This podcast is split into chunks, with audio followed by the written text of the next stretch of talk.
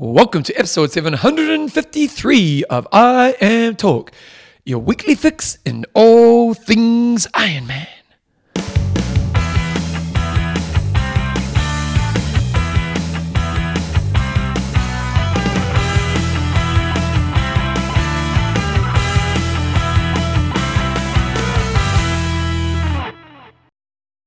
Alrighty, team, welcome along to episode 753 of IM Talk with Coach John Newsom, Bevan James. Oh, you're still on holiday. I'm still on holiday. Your holiday never ends. It is the never ending holiday. The That's what we never want. ending story. Did you love that movie? It was good. Yeah, it was good. That was David Bowie, wasn't it? No, No? no. What was it? Come on, you know that one. No, the, no, there was another movie. Come on, everyone else is listening. Go, come on. I know that the Newsom. movie was called The Never Ending Story. No, not the David Bowie one. Labyrinth. Yes, there we go. Yeah. Yep, yep. Living Houston. Another Anyway, classic from the probably the 80s. early 90s, late 90s. Uh, No, early, no, 80s, It's 80s. Yeah. yeah. And then there was the Dark Crystal, which was a bit weird. Mm. Yeah, never really got to that one. Um, John, IM Talk is proudly brought to you by Our fantastic patron, Brian, the funny guy Fallon. Adrian Fui Fui Moy. Michael, Meat Muncher. He That's a classic. I love our nicknames. You guys rock. We love you guys. Okay, this week, what's happening, John? I'm not happy because John, we're still on the 22nd of December. John comes around and goes, I've got a bit of work for you to do. I'm like, mate, I've already done all the work. Yeah. I'm going on holiday. Bevan thought we were back in the studio stay, but alas, I, my, his holiday starts. When does your holiday start? Or when did it start? If- I'm back at work yesterday, but I'm technically still on ACC. yeah, but when did your holiday actually start? When did you sh- shut down and not Oh, really do t- too much? today. Once I this afternoon, once I've finished processing all this bloody work you've given me, I go, I'm, I'm going, I'm done. So it's the 22nd of December to to today, basically, is Bevan's holiday. So he's had a good break, but mine started later and uh, and it's carrying on for another little period. I'm actually doing a race this weekend. I'm doing the No. my St James mountain bike event that I've talked Now, about. Now, you won it last year, didn't you? well, I did win it, but that I'm not. Yeah, there was. You're a winner. I think I was one of one almost, or one of two. Did I tell you about the guy I went out when I was young? My, my sister went out for when I was younger called Dan. Right. This guy Dan. I said you went out with him for a moment. Oh well, you know, you never know. Um, but Dan, there's this guy. He was he was a cool guy, Mm. and Dan liked being cool. Like like some people are cool just because they're cool, and then some people think about being cool. Mm. And Dan was a guy who thought about being cool. Now he was cool. Don't get me wrong. Mm-hmm. Good look, pretty good. You know, fit looking guy. You know, and he was a nice guy, but he thought really hard about it. And I played volleyball, and Dan played volleyball, but he wasn't a great volleyball player. But I was all right. I wasn't a great. I wasn't great either, but I was all right. And so we entered this um, volleyball beach tournament, you know, beach volleyball tournament. And Dan only wanted to win because the t-shirt said winner. nice. Yeah. Like no, that was all we talked about is Bevan. We need to have this. We need to win. Why is this, mate? Goes because we have a t-shirt that says winner, and we'll wear that around. People know we're winners, and it wasn't a joke. Yeah. Dan thought about being a winner. Do you want something really cringeworthy? Yep. I think it was my it was uh, first triathlon I ever did. We, we did as a team, me and a couple of mates. We were thirteen at the time. Yep. It was either the first or the second one. We maybe we did one, and then the second one we thought, right, we'll do something a bit cool. Yeah. We got singlets printed that said, "I'm too sexy for my shirt." like, how could you even do that, you losers?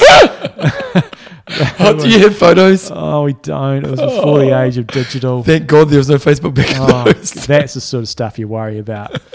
Yeah. Okay, so what, what are you So making today- me do? For today's Tell show, me what so- I'm doing. So used to, well, on the 22nd, no, 21st of December, when I was getting ready, we were recording like bloody five shows back to back the next day. Yep. We had a few backed up. So we had our interview that we had with um, Matt Hanson. You guys will have heard that Yep. several weeks ago. Great interview. Yep. Then we had did the Legends of Triathlon interview with Emma Carney, which Yep. we've, we've just done a couple of hours Claudia ago. Wilson with the one-two punch. Yep, so it was great. And then uh, we had one more, and I thought, oh, I haven't got another interview arranged, so I'm going to go random here. So I thought I'm going to go to random.org, and I'm going to go put in. We've done 752 shows. I'm just going to get three shows.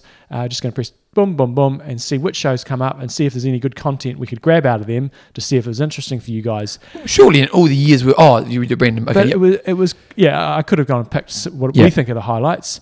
But this, I found this quite entertaining. So the first show that came up, and we're going to put an interview in shortly, is episode well, why don't we do each one and then we'll Okay, okay. so you tell me and then we'll put the interview in. episode 142. Um, Jeez, what, what do you know what the date was? I looked on. I just went on iTunes. Oh, okay. so Jeez, that would that would be about 2009. yeah, and, and what No, yeah, we started 2006. About three years. and Yeah. it might have actually been a replay of a, an interview we'd already had, but it was basically an interview with Chrissie Wellington. oh wow. And it was the early part of her career. She'd won Kona once, and then she'd gone off and she'd done Ironman Australia. So maybe we did a little bit after that. Uh, I, I didn't really listen to all the interview, but I just I just thought that would be a cool time to actually now go and reflect. What was she saying when she'd only won one Kona? And remember, she came out of nowhere. Ah, completely. she came nowhere. out of nowhere. She'd done the coast to coast, remember? and she'd, she'd she had one Ironman career a few weeks before, but prior to that, she hadn't done. Yeah, she was. No one was going. Chrissie Wellington's a contender. Yeah. she was like out of nowhere and then dominated the sport. And so, what I found funny about this is I literally listened to about a minute of it. We were doing a bit of an intro, and she'd just done Ironman Australia, and I had in the show notes Ironman AUZ. And Bevan's like, "What's this AUZ job? What What are you talking about?" And then the same thing's happening. Whatever, twelve years later, Bevan still doesn't get AUZ. Well, it's not, and even you confirmed that. I'll admit it, I even showed Joe that. I said, Joe, listen to this. John's John argues for himself. So, so here comes Chrissie Wellington from all the way back when she was uh, one Kona before she had reached the heights of triathlon immortality status. That's right. Here, the, the, the young kid on the block. Here she is, Chrissie Wellington. Alrighty, ho. So we're very happy uh, to have for the second time. Second time. on I'm loving that. Ironman Talk, the Chrisinator. Christenator. Is this a new name? James? That's the name. So welcome along to the show again. How's your How's your morning swim in Switzerland today?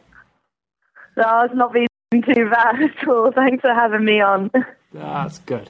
So it's been a, um, a pretty successful year so far, sort of carrying on from last year. You've uh, you've had quite a few races. Um, has it all sort of gone to plan so far? Oh yeah, it's not been a bad year at all. It's it, it's been it's been superb, and I think I mean when I won Kona last year, I and probably many others were worried that it was like a one-off. So it was it was really good for me this year, I guess, to prove to myself and and to show other people, if I needed to, that I could I could back it up. Mm-hmm. So so that's you know that's been really pleasing and. It's just yeah, it's just been a it's been a great year, a bit of a whirlwind, and I can't believe Kona's coming round again. It's gone past so quickly. Yeah, I can imagine. Hey, we read somewhere that you actually found Ironman Arizona, Austria, Austra- Australia. Australia. Yeah. Oh, All right. oh, it's AU. Okay. AUZ is Oh, Australia. okay. Well, I didn't Oh, know that. Sorry, John. Uh, well, we heard you actually found that harder than Kona. Is it true? And if so, why? Um, I think because I went into Kona with with no expectations Okay. on myself. You know, there was there was no pressure, and I just I put an, an you know enormous amount of pressure on myself, but no one else had any Yeah. on me. Yeah. So I think that, that that did make it easier. And, and then coming into Australia, I was so conscious that I wanted to, to show people what I could do and prove to myself, like I said before, that it wasn't just a one-off. Yeah. So I think that's why it was harder.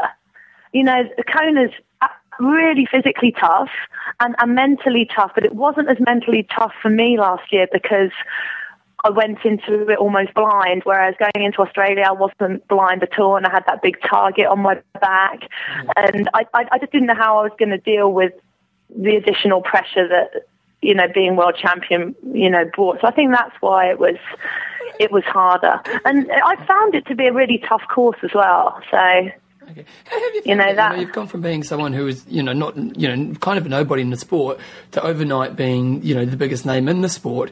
And there's obviously a huge amount of pressure. And when we spoke to you this time last year, after Kona, you probably haven't really experienced it. You know, eight months, ten months down the track, how's that changed your life and how are you handling that? Um, yeah, I mean, Kona's changed my life in so many, you know, so many ways, and all of them wonderful. It's been, it's been absolutely fantastic. But the win at Kona them, all of them? surprised me as much as everyone else. Yeah, well, almost all. But you know, it's it surprised me so much, and and the success that I continue to have is still, you know, still surprises me. Um, but yeah, it, there is additional pressure. There's additional responsibilities that I have, but um, like I said before, I've just got to see those as, as an advantage and not a disadvantage. So see them as an opportunity.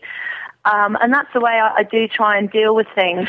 But you know, I'm lucky being in this in this team environment that I I am in. We're pretty isolated in the places that we train, so it just means that I can get away from everything and all the hype, and I'm just surrounded by the team, by Brett, who keeps my feet firmly on the ground, and you know, I also keep in close contact with all my friends that I had before Yep. all of this started. So they just know me as me and not as some kind of superstar. So that I think that helps keep me grounded as well. But I mean, I'm all too aware that it could all it, it came so quickly and it could all go tomorrow. So I'm just I'm just really super excited about having this opportunity, and you know I'm going to seize it while I do, and and try never to take it for granted as well. So you've got the um, when when this actually interview goes uh, on on live next week, it will be after the event. But this weekend you've got the world long distance champs coming up, and uh, you're going going head to head with Yvonne Van Vlerken, who sort of set the the fastest Ironman time and, and Roth this year. Is, going into this race, are you looking to looking forward to racing her, or are you just going to treat it as a, as another race? No, I mean I'm re- really excited about racing. I'm I'm training like I did with Timberman last week, training pretty much into it. Yeah. So definitely using it as a training race for Kona. You know, the last big big hit out and to get some strength into my legs.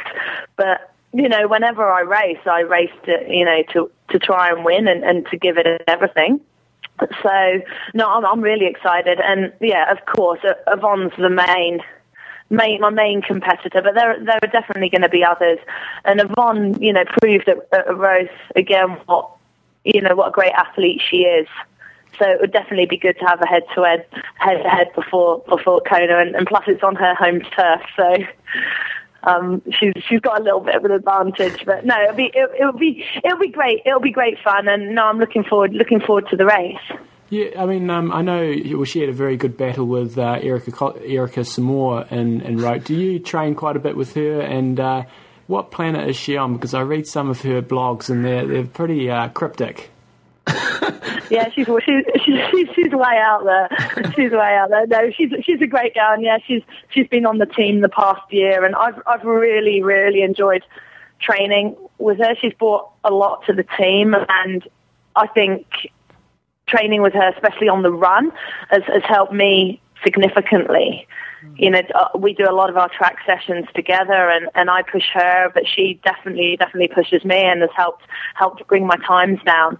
And it was great to see her battling with with Yvonne, and I, I mean, I think she's stronger now than she was at Roth. So mm. Erika's definitely one to watch out for, one that I will be watching out for in in Kona. She's improved immeasurably, and and she's also a really a really nice person and, and a really good person to have on the team. It's, um, so you know, like when we like we do interviews with like Macca and stuff, and you talk to Macca, and he's like ultra, you know, competitive, ultra motivated, and all the rest of it. And one comment we seem to hear about you is that you seem, you know, quite happy out there. When you're out there and you're doing it, what what drives Chrissie Wellington? What motivates you? Doing a race or Yeah. doing training? Um, in yeah, race. doing a race. Um, the beer and the food at the end. soon I get to the end, soon I can have a glass of wine. um, no, I guess it's you know hitting hitting that fine line between between between pleasure and pain. That sounds a bit kinky, but I guess that's what we all we all strive for. That that kind of pain threshold that means that we're you know we're giving it everything and leaving everything out there on the course and you know, I'd be lying if I did, if I said I wasn't motivated by winning. Of course I am. I'm a, you know, I'm a pro athlete, and even as an age grouper, that's what, you know, that's what drove me. Yeah. Um, I wanted to be the best, especially that I could be. But you know, I do, I do go out there and I want and I want to win, and that's why I do the do the sport, and I have to be willing to give it everything I have to to try and get me there. So I guess that you know that's what what motivates me. But I, I mean, I love the sport, and that's why I'm smiling all the time. And I find it easier to smile than than frown. So uh, it does help. It does help, help relax me. But you know, there's a couple of well, there's more than a couple of motivating factors, but I guess they're the main ones. Um, a lot of guys, um, whether it's right or wrong, don't like females to be uh, in front of them at the finish. John's one of them. I'm not. you are too. You no one told me that. too. It's a sad day when a woman beats John. I, I actually um, I came off the back of Erika Csomor and uh, Yvonne Van Klerkenen Roth, and they, they spanked about five minutes into me on the run. I wasn't I wasn't very happy. But uh, Your ego took a big bruising. um, do, when when you're out there, do you enjoy kicking guys' ass, or is it you just basically trying out to go out there and, and win the girls' race? Because we did notice that you obviously got second in uh, the Alpe d'Huez triathlon not too far ago. yeah, um, I often don't know um, what position I'm in until I get onto the run. So in both Alpe and, and Timberman, I, w- I wasn't actually sure where I was in terms of the male and female standings. So I mean, I knew I was in the lead as, as, as the woman, but I didn't know that I was so close to the to the guys. Um, but no, I, I just go out there and and and give it everything I've got. But you know, when you're on the run, you, you see people ahead, and you know, you think, oh, maybe I could pick him off, but I won't run harder than I I know I can just to try and catch the guy in front. No. Um, but you can use them a little bit as a as a moving target. Yeah. So, um, you know, last year you had a pretty amazing Kona race. If you're in the same position this year as you were last year, will you actually have a crack at the record? Is there, is there like there's a record? Run record. What's that? At the run record. Uh, the overall Yeah, record. like you know, bring on Paul Paula Newby Fraser's record. I guess I, I mean I wasn't that close to the record. I don't think last year, but I mean I was close to the, to that run record. I think I have to make sure I know exactly what all the records are this time, so that someone's shouting at me, I can look at my watch and and make sure I go for it. Um, you know, I'll be I'll be going out there and and, and swim biking and running as hard as I can. Uh, I can see a number of girls posting really fast bike times, just looking at what Belinda did in Canada on a really tough course last weekend. Just shows what amazing form she's in and how fast we are going to have to bike.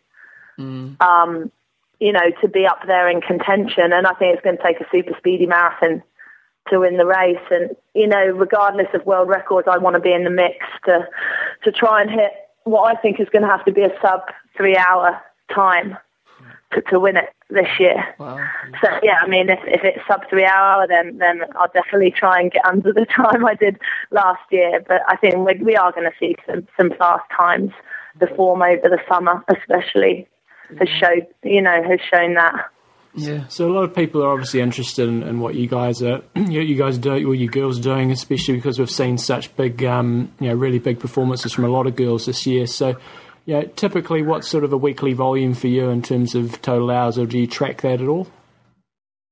Um, I don't really mm, track it in terms of hours at all, um, and no, you know, no week is the same.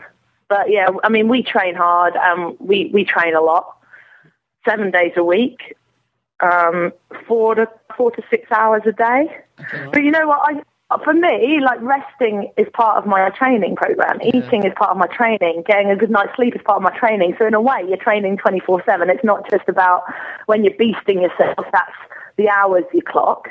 You know, if I'm not getting sufficient rest, if I'm not eating properly, then I'm not training What, what was um, in a well-rounded way. But yeah, we do we do a lot of work and, and and we and we work hard. What do you, okay, so what do you do for rest? You know, like because you've come from an academic background and obviously been someone who's kind of challenged your mind in a way. What do you do to fill your mind up outside of training? I speak to people on the phone doing podcasting. um, Right. There are a lot of interviews um, and things like that, and emailing friends. I read a lot. I have a lot of books. Um, watch Sex and the City DVDs over and over and over again, which um, livens up my quite dull existence. Um, yeah, I, I was doing Sudoku puzzles, but they're too hard, so I gave up. Um, and just you know, just keeping in contact with with everyone outside of this crazy world by by email. I don't know what I'd do if we didn't have email here. Just uh, crazy. Totally. So back back onto training, Bevan. Sorry, sorry, John. Sorry. Sorry. Well, I- I'm just interested when you when you're going out for say a, I don't know a stand, fairly standard sort of ride. Are you guys typically riding at Ironman pace a lot, or are you doing a lot of stuff above Ironman pace, um, or are you doing a lot of easy stuff? I mean, is it different? You know, do, do you think it's that different to what other people are doing out there? Um, you know, I've only ever had one coach, and that's Brett. So I don't, I don't really know too much about what others are doing. Um, in terms of our pace, we vary it. So we go from very easy, which I find really difficult to do actually, um, to super hard, balls to the wall, eyes popping out of your sockets kind of intensity. So it, it does vary, um, and it's it, it's mixed up. Mm. So we do, yeah, we do a lot of shorter, sharper, intense efforts. We'll have one ride that's probably smack on Ironman pace. Yeah. You know, maybe a three-hour Ironman pace time trial, which yeah. might go a bit above Ironman pace, but you know, it's pretty much around around that intensity, um, which just gives you the feel for how fast you want to be, you know, want to be riding in in the race. But yeah, no, it really, it really does vary. Um, we don't do a lot of long, slow stuff. I can't remember the last time I did a long run, mm. for example. Um, I rarely, rarely, uh, it's got to be over a month now that I've done a one and a half, two hour run. Oh, really? I do a lot. No, I do a lot more intervals um, than than longer, longer steady stuff. But this is me. You know, yeah. you've got the other athletes, Hillary and and Belinda, that that do maybe a bit more, bit more volume. Yeah. Yeah. Um, but also so in that intensity as well. Um, it, it really does vary, and that's, I guess, what I like about about training in, in the squad. It's so tailored to the to the individual. It has to be. So when you like, do you get a weekly plan from Brett? Like, does he every like Monday does he give you a plan, or do you just get up on the day and he say you're doing this, or do you have a monthly plan? Like, how does that work? No, no plan. no. I don't know what's going on in that head of his, um, and I don't think I want to know. But no, it's, it's the ladder. We wake up, go to the pool, and then we find out what we're doing for the rest really? of the day. I mean, there is a rough program, and you you can see um, you, I mean, you can see the way that the sessions are put together, um, but then often he'll surprise you and mix it up, so you never, you never really know for sure. Wow. A lot, a lot of people ask um, us what Brett Sutton is like as a person, you know, because there, there has been a lot of crap written about him, and, and, nobody really knows other than the athletes that are there. I mean, is he a, uh, he seems like a pretty straight talking guy. Is he, a, you know, caring fellow? How would you sort of describe him? Um, he's unique.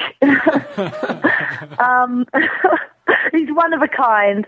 Uh, no, he's. I, I I think he's a genius. But then again, I've got no one else to compare him to, so so I would say that. I mean, I think he. I credit him with uh, with my success. Um, and I and I know a lot of the others do too. So those that have had other coaches and have maybe left Brett, come back to him or whatever, um, also say you know say that he's a master of his art. So I'd I'd concur with that. Um, he's he's fun to be around. He's candid. He's straight talking. Doesn't beat around the bush, and I, I kind of like that. He's got quite a, you know, I like the you know the Antipodean and British sense of humour. Um, so he's, he's, he's got that. Um, he could cause offence if if you were you know offended by yeah.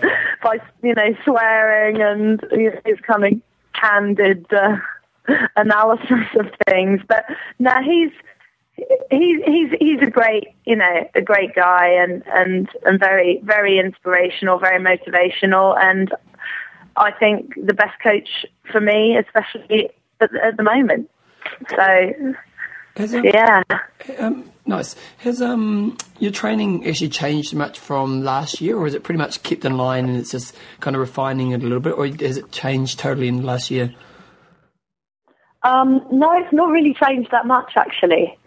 Um, I guess I'm doing a, a bit more volume in terms of intensity, like I'm doing more intensity than I was last year. So say I'm doing 800 on the track before maybe I'd do X number and now it's, it's more. Um, my times are getting faster.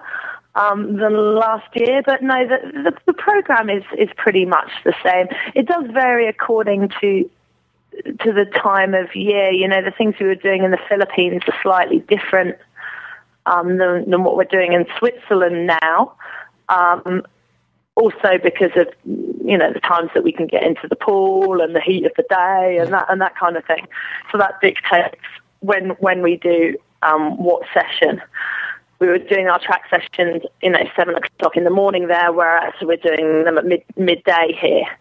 Um, but no, it hasn't it hasn't really changed all that much, actually. Good.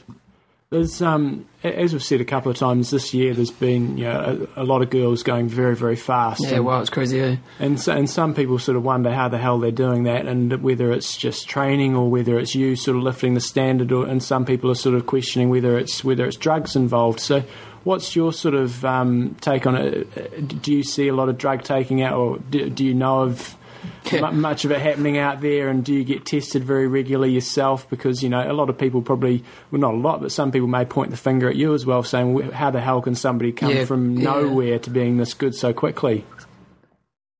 Yeah, um, I think the reason that that the times are getting faster is because a lot of the short course athletes are coming in. Um, and as one athlete raises the bar, then another has to rise to it. And people now know that you've got to run a three-hour marathon to win to win an Ironman. So I think that automatically means you've got to train harder, you've got to put in the effort to be able to run a three hour and to be able to, to meet that bar. So I think that's what makes the times get progressively quicker.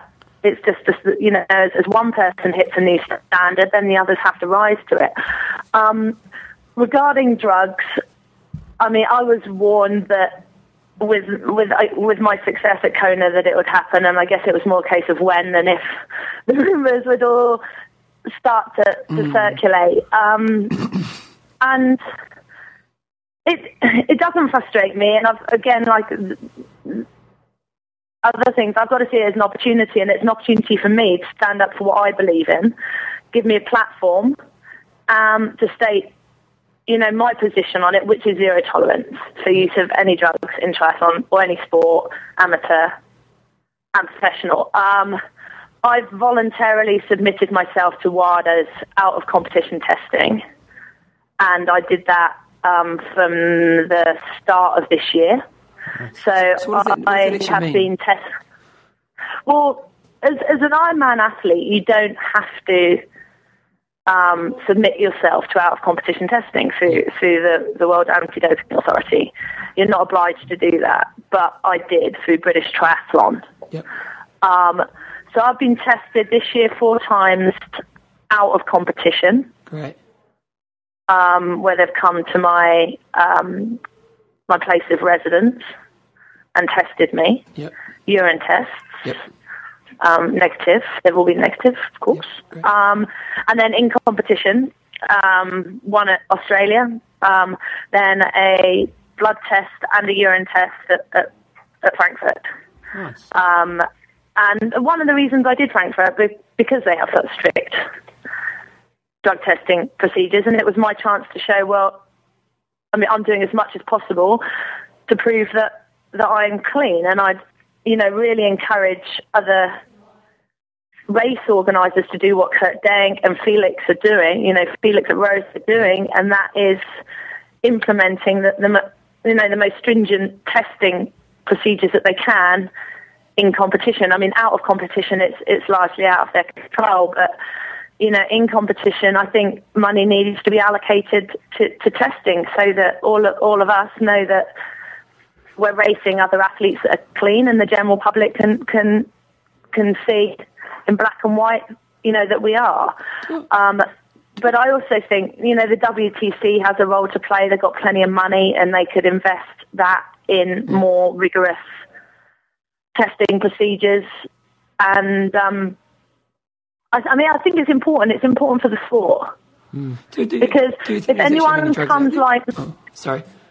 Do I think there is? Or do you think there is? Do you think you know there's much? I. I, I don't I don't know. um, I I like to think that that there's not, Yep. and I think that the people that aren't on drugs can still beat the people Well, that obviously. are. But we can't. I can't go into a race thinking that I'm I'm racing everyone else that's that's doped up. Yeah. You've just got to think that people are clean and you've and that you've won in a, in in a in a in a fair race. But I, I mean, I I'm not surprised that people are asking questions. Especially after they realise Kona wasn't a one-off, you know, where why is she so strong? Why does she smile even when it hurts? Why is she beating girls that have got heaps more experience? I, I don't have the answers, you know, and I can't sit here day in and day out trying to find those answers. Yeah. But others do because they've got time to sit there and ponder. Um, you know, why she done this? Why has she done that? I guess people expect an Ironman winner to conform to a stereotype, to have trodden a, a conventional path, or I don't know, gone through some kind of rite of passage to success. And if, if you don't follow the path, like I haven't, then there must be a reason. Yeah. And the only reason can be drugs. And I mean, fair enough. But all I can do is put my hands up, say, test me anytime, anywhere. Um, I'll show you that I'm clean. And at the end of the day, I can look in the mirror and, and know that I've done it through, through hard work, through drive and determination, and because I love the sport. And I guess at the end of the day, that's that's all that matters. Great. We like to keep it clean. It's good. We keep it clean. We don't do drugs. Yeah, it's all got to be. Uh, yeah, it's got to be clean, at least in terms of drugs. So we um, we've talked about the team TBB um, side of things a bit, and you've obviously got ha- ha- what is there about twenty athletes there roughly? Um, well, not at the moment because um, people have left, gone to different places. They're racing um, around the world. Um, but yeah, in total, there's eight, I think about 18 of us. Yeah. Any any hot gossip in there? Any new couples? I love that you put that question in there. eh? Any juicy gossip from within the team? Juicy gossip, juicy gossip from the team. Oh, mate, there's plenty. But what goes on tour stays on tour, so my lips are sealed. I can't say a word. Fair enough. I'm with you on that, Chrissie. you know, yeah, mate, you're, you're a bloody gold digger, aren't you? You know? We, we know that um, you guys are doing a few a few things in terms of over in Brazil and Thailand. Is, is there any sort of new developments in terms of things Team TBB are doing? Um, aside from making me wear rubber pants and we- the naked swimming that we do and mud wrestling, we do all this kind of stuff as well. That's all new. Well, we got we, what, what is the story? Someone No. sent us in an email about the leather pants or something like that. What is what is the story there? We're not quite up to. Everyone wants to know about the rubber pants. no, I um I had a hamstring email uh, email um injury, Yeah. and um one of Brett's uh, more off the wall ideas was to to make me wear a pair of neoprene shorts. Right. Um, so he sent me down to to this shop in Evian, so about 50k away, to buy a pair of neoprene shorts. But the only ones they had were for a 12 year old boy and made and they were kayaking pants, kayaking neoprene pants with a, like a pad on the arse. So I, I bought those, Yeah. um, squeezed into them. And was wearing them for for a couple of months, and my hamstring's okay now. So I don't I don't know if it was the pants or the other things. I was in the massage maybe, or, but no, uh, I was wearing rubber pants for a time, but I've I've hung those up at the moment. Hopefully, I won't need need them again. But I could auction them off. Maybe someone would want my second-hand sweaty rubber pants. Full of ideas. So Do you want them? you can- Ten dollars for you. bargain. bargain. it is a bargain. Um, do, do you find it difficult at all training with you know some of your major rivals, or do you see that you know there's, there's more advantages to disadvantages with training with you know um, those some of those top girls? Um, it's not hard. It's not hard at all to train with the best girls in the world at the moment. I, I, I think I thrive on this environment, and I think that's what helps make me and and the others so successful. I think we can just help push each other that little bit further, and the bar. You know, as with Ironman generally, is, is being raised. Like I said, Erika makes me run harder. Hmm. Belinda makes me bike faster, and the Olympic distance girls, you know, give us all something to to aim for in the pool. And then when we need a really good thrashing, we turn to the boys, and then they beat us.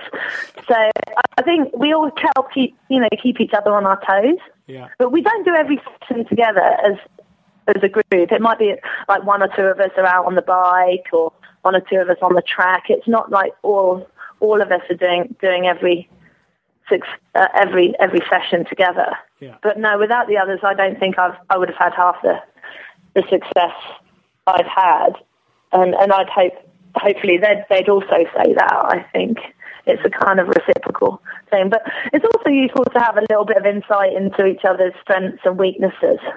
You know, I, I know where they're going to hit me in a race and how hard they're going to hit me. Um, so I've got that kind of prior prior insight and, and knowledge. And no, it definitely can't hurt. One tip would probably be if you're racing against Belinda Granger, you just ask her a question when you're on the bike. ask her a question when you're on the bike, and she probably won't shut up. She won't stop talking for 10 minutes. That's why we haven't had. I'll do it in the swim. Swallow a heap of water. Go on, you, you're digging a hole here, mate. You're digging a hole. know, Belinda. Look, we, if, we, if we got her on the show and asked her one question, no joke, mate, we would be here for half an hour. It would be, but she's a good girl. She's amazing. She's the only one I know that in, in the sets of 25s in the pool that, and we do them on say 30, so we're not getting that much rest. She fit a whole conversation in that rest period. It's amazing what she can fit. You can find out so much in like 10 seconds, and then at the other end of the pool it goes off again. It's great. Hey, we've seen that you've actually really stayed real local with your spot to the sponsors you had before Kona. Um, why is it, first of all? And um, yeah, just tell us about your sponsor a bit more. Um, yeah, I mean, I, I stayed pretty pretty low. Cervelo, I was on before, Yep. obviously, and, and I like the bikes, and um, the team is sponsored by them, so I've I've, I've stuck with, you know, stuck with Cervelo. TYR, I've always worn TYR goggles, and then two days before Kona, I realised I didn't really have anything suitable to wear, so I went out and bought a top, which was a, a TYR top, and and then I met um, the rep at, at the end of the race, and was all excited, and we exchanged details, and so it really it really went from there, and and I'm super excited to to be part of of the the TYR team, and and they're they're a great group of people, and we had a lot of fun. I did a photo shoot last week with them, um, and with TJ and with Pip Taylor and and that was that was great fun after after Timberman. So no, they've they've been really super supportive um, of me, right? You know, right from from when I from when I won Kona, and so yeah, I'm I'm really happy to to be sponsored and, and associated with um, with them. Saito Sport is is the new sponsor, um, but once again, I mean, they're they've been so amazingly supportive, and I've never had so much so much nutrition. Uh, in my life, so I'm feeding the five thousand here. Everyone's coming to me for protein shakes and gels, and I can provide the whole team with uh, with their nutritional needs. But no, it's great, and um, I'm really, again, like really happy to, to, to be associated with them. And, and and Blue Seventy, I was with with them before, and you've got to stick with Guy because he's a he's a Kiwi. Yeah. Yeah, and he gives me gives me a few freebies, so I'll. Uh, no, I'm I'm no, I'm I'm really happy. And then at Oakley, um, I never actually owned pair of. I did have a pair of sunglasses. They cost me twenty dollars, and I bought them in Wanaka, um, just before the coast to coast. And I raced in those in Kona, and then Greg Wells you can't, came up to me and said, "You can't wear those." I said, "Well, then you have to get some new ones." And so that's how that all started. So uh, obviously, the Oakley swag is, is pretty decent too. So no, I'm I'm I'm happy to to stay loyal to to the people that that helped me before. Of course, you know we're always on the lookout for for new sponsors, and um, hopefully, if I get another good result in Hawaii and in some other Ironmans, then you know they'll come on board. But I'm I'm in no rush. I didn't need a a whole heap of stash and, and cash before, so there's no need for me to to start chasing it chasing it all now. But I have to say, it, I mean, it does make make my life easier, and it means I can um, get my parents all kitted out in, in, in new clothes, so they look they look the part on the sidelines at, at Kona. Um, but yeah, no, that's uh, John's that's pretty it. Excited. it for John's pretty excited, Christy, because he's pretty excited about this next question. So I don't know if you've. Oh God, don't know what if is you- it? I don't know if you've heard about this this, this service that we provide on our talk. It's called John Bevan's Perfect Profile for a Man service. Yeah, So we, we understand you, you're on you're on the prowl, you're, you're a single woman. Watch out, world. and so we need to pick up. We need to start developing a profile of the type of person you're looking for. So are we looking for? Are you looking for a triathlete or or, or a non-triathlete, or you don't care? No, it's um, it's got to be someone sporty. They don't necessarily have to be a triathlete. Okay. Although um, the Gym shaved instructors. legs might be obligatory. Sorry, I missed that one. the shaved legs might be obligatory, but they don't have to be a triathlete. And in terms of personality, are we looking for someone a bit off the wall like Brian Rhodes? Or are we looking more the sort of Stephen Bayliss, slightly more reserved sort of character? I think Stephen's taken, so um, Bella would cut my balls off if I said said anything about that. So no, definitely not Stephen. Um, um, Rhodesy, I think we'd have to have a calf off. I think he's the only bloke whose calf's bigger than bigger than mine. I, I couldn't get with him. You see, I kid you know the calves would be ginormous. It's a real cow. Um, yeah, no, uh, someone a bit a bit quirky, sense of humour. Hey, a, a, a nice uh, Aussie, Kiwi, British sense of humour. I like that. Here, here- here's, here we go. Here's the last one. Go. And are, are you, Oh God. are, are you sort of more of a cougar, or, or are you more looking for a sort of a sugar daddy? Um, I don't know. This sugar daddy comes up like big, fat, and bald um, to me. So I'd have to go probably for the former. Okay. It'd be funny one that fits the profile. So, Oh, no, we'll, we'll get you hooked up with somebody. okay, so another random question is what? Where did the nickname Muppet come from? Muppet, Yeah. um, because I do stupid things Okay. um, and, and, and, and think and, and say things before I think. And so um, my best mate just say, "You're such a muppet," and that just uh, it just it just went from there. Got two other ones. How, how tall are you, and what size feet do you have? You're sounding like a website you made. Five feet. I'm supposed to ask that about the bloke. Isn't there a correlation between the size of other things and their feet? You know, um, size feet. Um, I am a 42. 42. That's pretty big for a chick. Big feet. Yeah. Big feet. Yeah, it's huge. Take men's trainers. And um, how tall am I? About 172, I think. Shorter than me. 172, 173, something like that. I'm about five foot eight. Dominating this game. Um, and we also have a few questions in from our listeners. Um, first one: When are you moving? f- Uh, going to get a P three? This from feet. Um, possibly next year. I think Brett wanted me to learn how to ride a bike first. So now I can descend a little better and I can actually go around the corner without clipping out. Um, I think he said that my next bike might be able to be a P3. but we'll have to, we'll have to wait and yeah, we'll have to wait and see. But no, I'll probably be on one next year. A random question from Vegan. Uh, favorite Swiss cheese? Um, my favourite cheese is Stilton, and it's not Swiss, Oh no, Stilton's, but smelly, Is it? smelly I'm not very cultural. I wouldn't know. Stilton's a nice sort of blue, really stinky cheese. Really? Yeah, that's cool. Yeah, really Quite, stinky. quite. Yeah, you have it with pork. Yeah.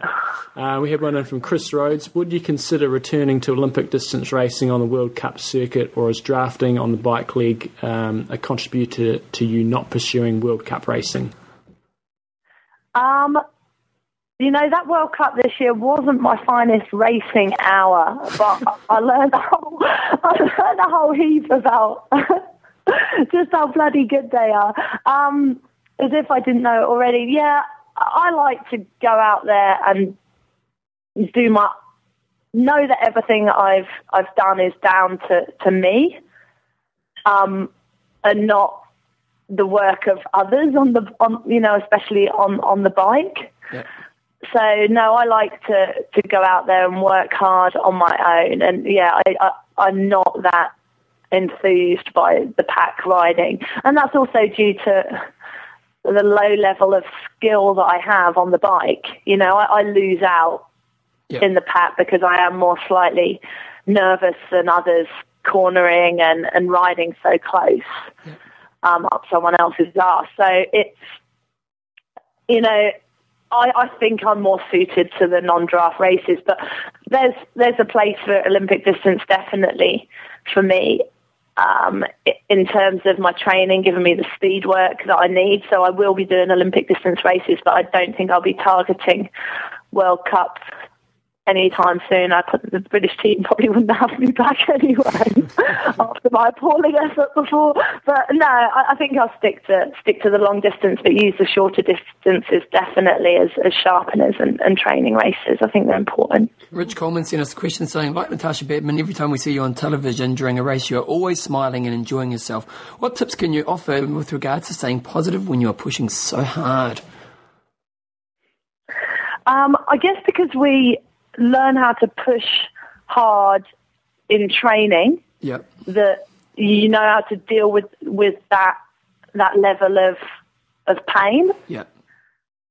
I guess so. You, you train yourself in, in training to, to to suffer, and then when you're actually racing it, it comes a little bit easier sometimes than it even does in training. But also, you just got to be. You can't be scared of hurting. It's gonna hurt. That's what we're out there for. You know, if, if it's hurting, it, it means you're pushing yourself, and I've almost got to expect that and and and thrive on that.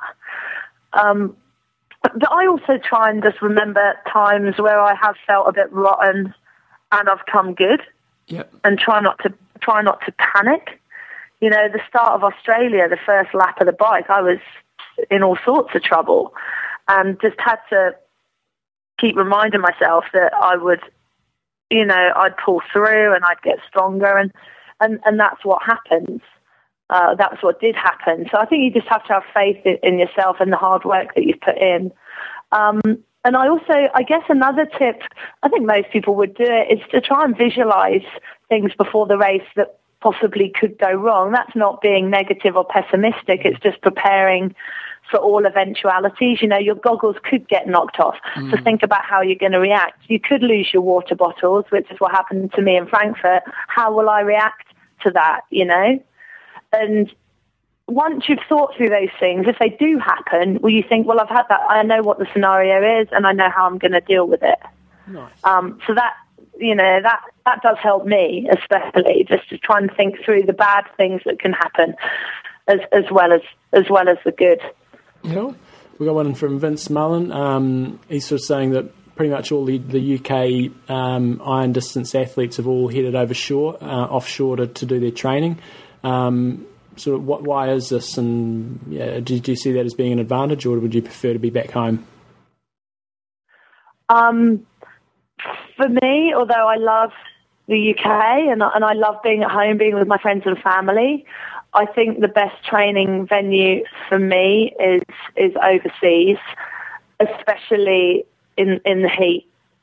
Even if you're not planning on racing in the heat, training in the heat makes your body work so much more efficiently and effectively.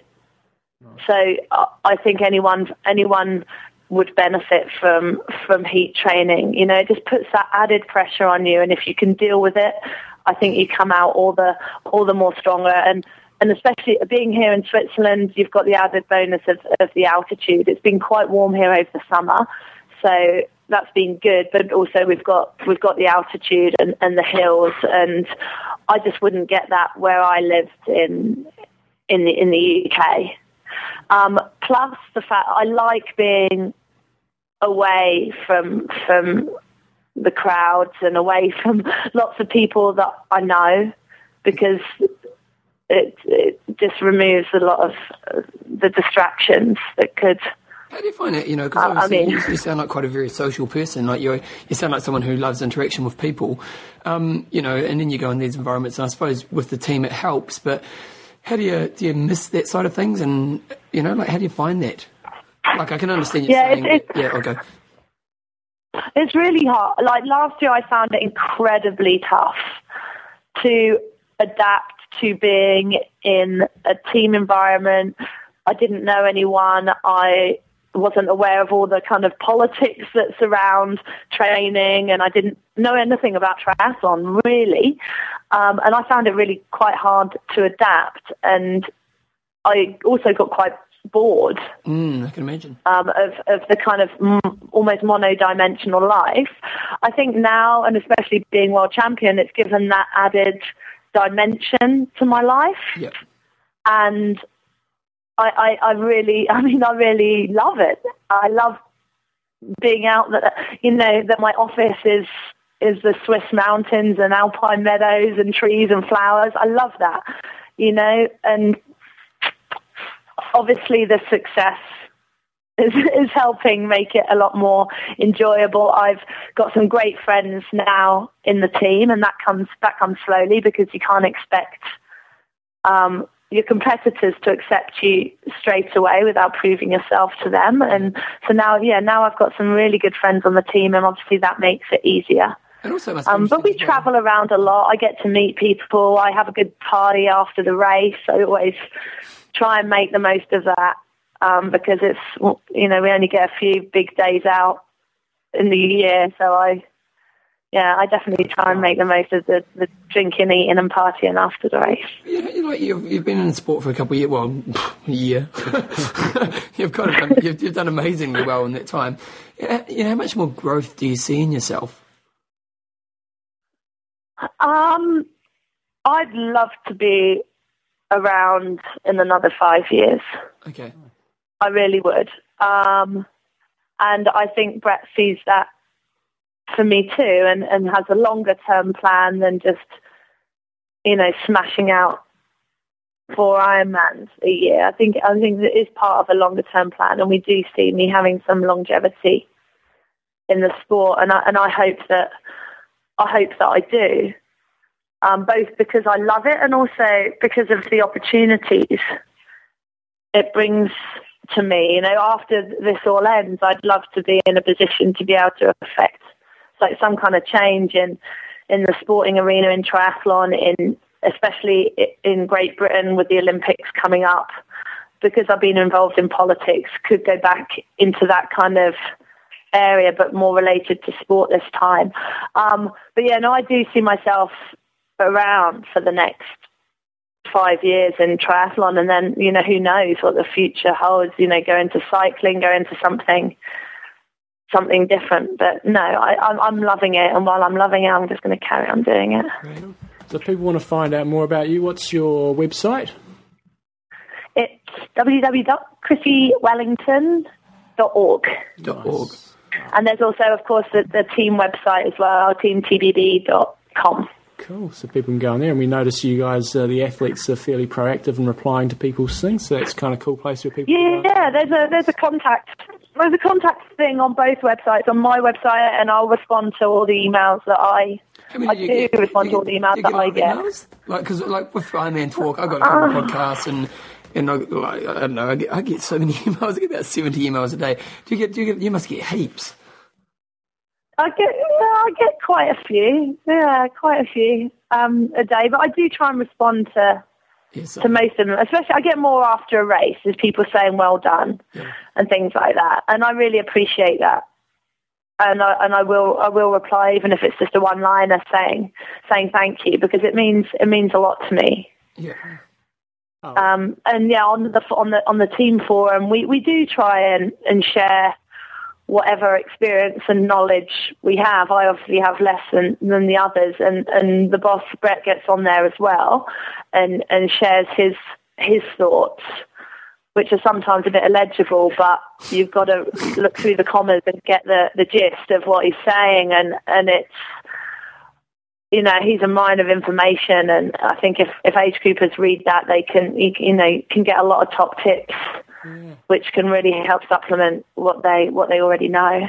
Oh, well, we better let you get back for your morning nap. So, um, Oh, no naps for me. I've got a brick session now. You're, you're hardcore. There's no denying it. No, no napping. You've taken up my rest period.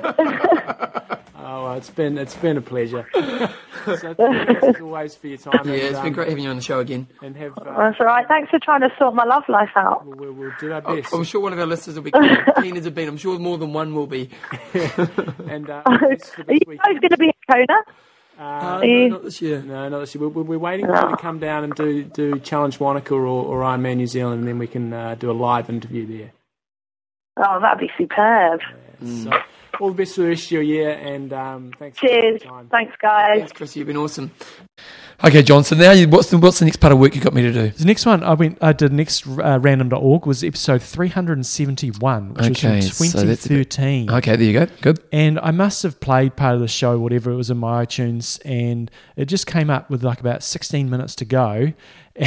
And it got started quite. We maybe we'll, we'll start chuck. We'll chuck. Actually, we'll just chuck it in from that period, and you guys will hear what happened. From 16 to, to Uh, go. Around about 16 to go. We're just sort of doing the end of the show Okay. stuff and all sorts of things start to happen. I thought it was pretty entertaining. I hope you guys did, did as well. And we'll we'll just So don't talk about what you've got of- there. We'll discuss a couple of points once you've listened to it. Okay, here it is right now. The other thing on our on our website is I forgot again about betting on John at Ironman New Zealand 2014. Richard Swan put some SmackDown talk on John, talking up his chances of. Uh, Wait a second, you Ironman got a betting on John section. Yeah. Did you add stuff to the site? Where is it? Uh, Where do I go? John is backing himself. This is what I wrote. Ages under community, you got bet on John at Ironman New Zealand. John is bet backing himself. This is what I oh, wrote that's ages right. ago. Remember- yeah, I vaguely to, remember to be this. first age grouper overall and will donate $100 to charity. You guys can bet $20 that John will not. Um, all money will go to charity. So if John wins, all the money goes to charity. Um, you guys pay via PayPal. If John doesn't win, he'll cough up 100, 100 bucks for charity. So there's a little, just a little form you can go on. You are being very cocky. I'm going to start calling you Brownlee. If you want to learn how to ride, go riding with John. You've got to believe in yourself. Yeah, well, yeah, yeah. But normally I believe in myself and kind of just don't tell anyone else. Well, you got to put it out there. Well, you are. Yeah, Because you're going to smash everyone, aren't you? Yeah, They're kill going them. down. kill them. They're weak. It's called scaring off the opposition. I don't want any opposition. Just put a bit of doubt in their mind. It is I- good. To, should I- it is good when your mate gets a bit of an injury and you go, oh, mate, really, you may want to skip that next race. Yeah, You know, sure a of that happens. it does. So has anyone actually signed up for this? Um, you, you tell us about your week and I'll have a look. Sponsors. Sponsors athlinks.com, Um, be a rival. Extreme Endurance. Watch the video. Okay, no, what is it? What is about the beer? Um, Um, beer, kick that beer in the acid. kick the beer in the acid. And SLS. Did we don't do acid? Yeah, we did. We're looking after our Achilles. You got our Achilles Oh, we did or too. calf Achilles, pains? yes. Yeah. And Coffees of Hawaii. Coffees of Hawaii. And ice coffee. John, what are you doing? I'm going on to Squarespace so I can uh, see if uh, anybody signed up for our little beer. Okay, my prediction is no one has. I'm, I'm, I'm backing you on that. Pre- maybe one, maybe Richard's one, just because he loves giving you a bit of crap. I don't think we made a big yahoo about it. No. And remember, we've got the Pete Jacobs But you, know, did options. a, we paid you on it, so you obviously put a lot of thought into it. Yeah, yeah. Um, remember that got the Pete Jacobs auctions. I don't think there's any bids on them. though. 99 cents for a bag, a t-shirt, and a And has he bottle. signed it? Signed, all signed. Oh, get it made in the frame. Yeah, Get the photo of them crossing the finish line. yeah, yeah. Okay, if there's anyone signed up, yeah, this is Oh, great podcasting. Well, tell us about your week. Well, no, because I want you to listen to me. Because if Oh. you, you're looking at the screen, Bevan, I'm going to be checking my emails. Just, oh, where's the just get used to it. It's the love. And this, I don't really have much to tell you about this week. I was in Auckland, John. Yeah, no, we haven't gotten it yet. See, come Yeah. on, guys, bet on bet against John. Maybe everyone just knows you're going to win. Maybe they do. Maybe like, oh, that's just throwing money away because Newsom's going to take it out. But it's, don- it's Do you think you get top ten as a pro? Totally depends on who turns up. So do you race as a? No, you won't race as a pro because you won't race, qualify. don't race the pro. You need points. Sorry? Yeah. I'm not- I'm point system. I probably. Do you think you could qualify for Kona as a pro Um, based on where you can get to in this training period? so if, we, if we're thinking the sort of shape that I'll be in for Ironman New Zealand next year, Yeah. oh, I uh, don't know about that. Don't know. I'd have to do some research into that. Don't think it'll be an impossible task, but I'd have to race pretty smart. You have to race I'd a go lot to the, too. go to the. Well, no, you only you only got x, x number of points scoring races. So no, but you can race as many races. You could do it for Bursa, couldn't you? yeah, but that- that's not commu- cumulative points. It's your best five Oh, performances. Oh, is it your best five? Yeah, I You think. sure? Yeah, I'm, I'm positive. Uh, well, I don't know if it's exactly five, but you, you're allowed two. I think it's two Ironmans and three halves. Hmm. So if I was going to be doing it, you know, I'd probably go and do Melbourne. I think I'd probably go and do Melbourne and um, Probably the North American. It's a boy, John. It's a boy. Oh, It's a boy. Bevan. It's a boy born at 324. I'm not sure if that's what time. Eight pounds six. So three twenty four is uh, that's five. So she was bit late, and she was in there about twelve hours. Well, that's how long it was between. Oh, John, we just we just broke the news to the world. Did Admittedly, podcasting is not really good for breaking news. yeah. Wait a second, they've got a name. A royal baby boy was born, uh, the Duke, uh, to the Duke and Duchess of Cambridge. He was a healthy eight pounds six, three point eight kg, born at four twenty four p.m. on Monday, five twenty a. AM on, uh, you know, who cares? Well, Prince William was present. That's good to know. The Queen, uh, the Duke of Edinburgh, the Prince of Wales, the Duchess of Cornwall, the Prince Harry, and members of both families have been informed and are delighted with the news. Well, wow, that's a surprise. I thought they were being gutted. The Her Royal Highness and her child are both doing well and will remain in hospital overnight. A statement from Kensington Palace was said. The names of the baby boy are yet to be announced. So this guy's going to be a king. Well, he's third in line. Well, yeah, but eventually. Uh, what's going on Saturday? Yeah, yeah. Oh, wait, see, I think Courier's right. You keep talking. Oh, okay. Courier, courier. Come upstairs, Bevan's saying. He's knocking on the window. Hello? Wait a second. You keep talking. No, we're gonna we're gonna pause. Oh, no, we're not. Keep talking. Yeah. Hello, you guys all right? Hello?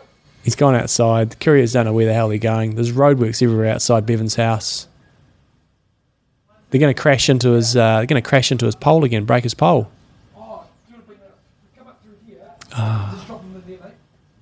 Yeah, come got the- come up. There's some steps. Come around. Yeah, he's just saying, come up, come upstairs. He'll leave the door open. Don't leave the door open. It's going to be bloody freezing. Jeez, think about the power you're going to lose here. I know, mate. Have you got it all under control? They're bringing some gear in. Okay, got anything for me? Yeah.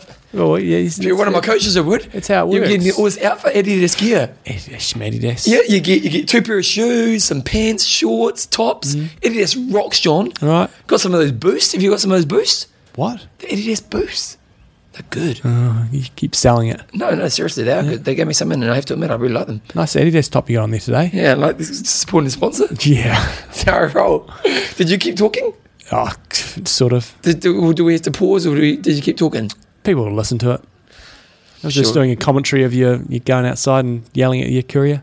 Yeah, well, the, the parking's pretty poor. Oh, John, someone admitted to bowling into our thing, Did they? but not this time from the one beforehand. Oh, okay. Yeah, they gave us some money. Oh, Yeah, so it was a win-win. Lotto, go put it on red at the casino. Well, someone was meant to. Did you do that last time when you had your meeting? No. No. Good meeting, though. What? what oh, really? Yeah. Good. What's your goss?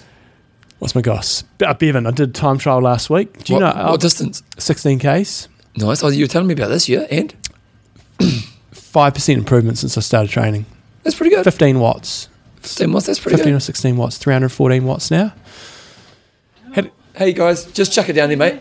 Yeah. Yeah. Sweet as, bro. take a couple. Take a couple for yourself. No. Is that everything? Uh, no, there's nine books here. Do you mind giving me a hand? I'll sort them up. Oh, I'm just bring, keep bringing them up. We're going to keep here. Sorry. Oh, yeah, that's So, sorry. Yeah.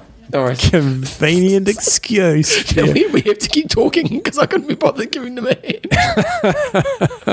Guys, uh, the guy asked him for a hand. Bevan said, no, no. Sorry, I'm working, mate. Yeah. It's live. It's live TV here. Hey, live it's radio. job. Yeah, yeah. You know, if, if I gave him a hand, he might lose his hmm. job. If we're in America, you'd have to tip him then, I you? know.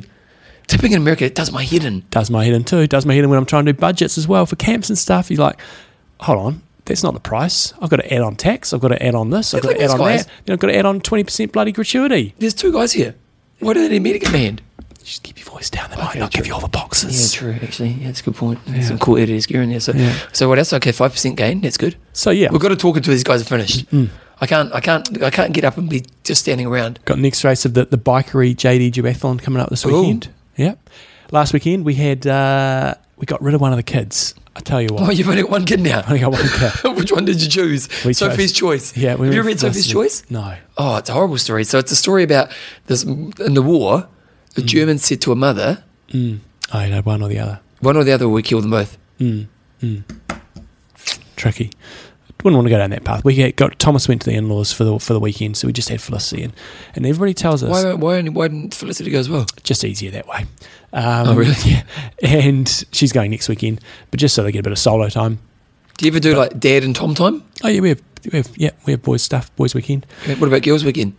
Um, we'll be getting into a bit of that. She has girls' weekend with with mum. But Oh, I did see you were doing more Instagrams. that's not me. Well, no, no, no, John. You're actually being dishonest now. You Instagrammed on a bike ride.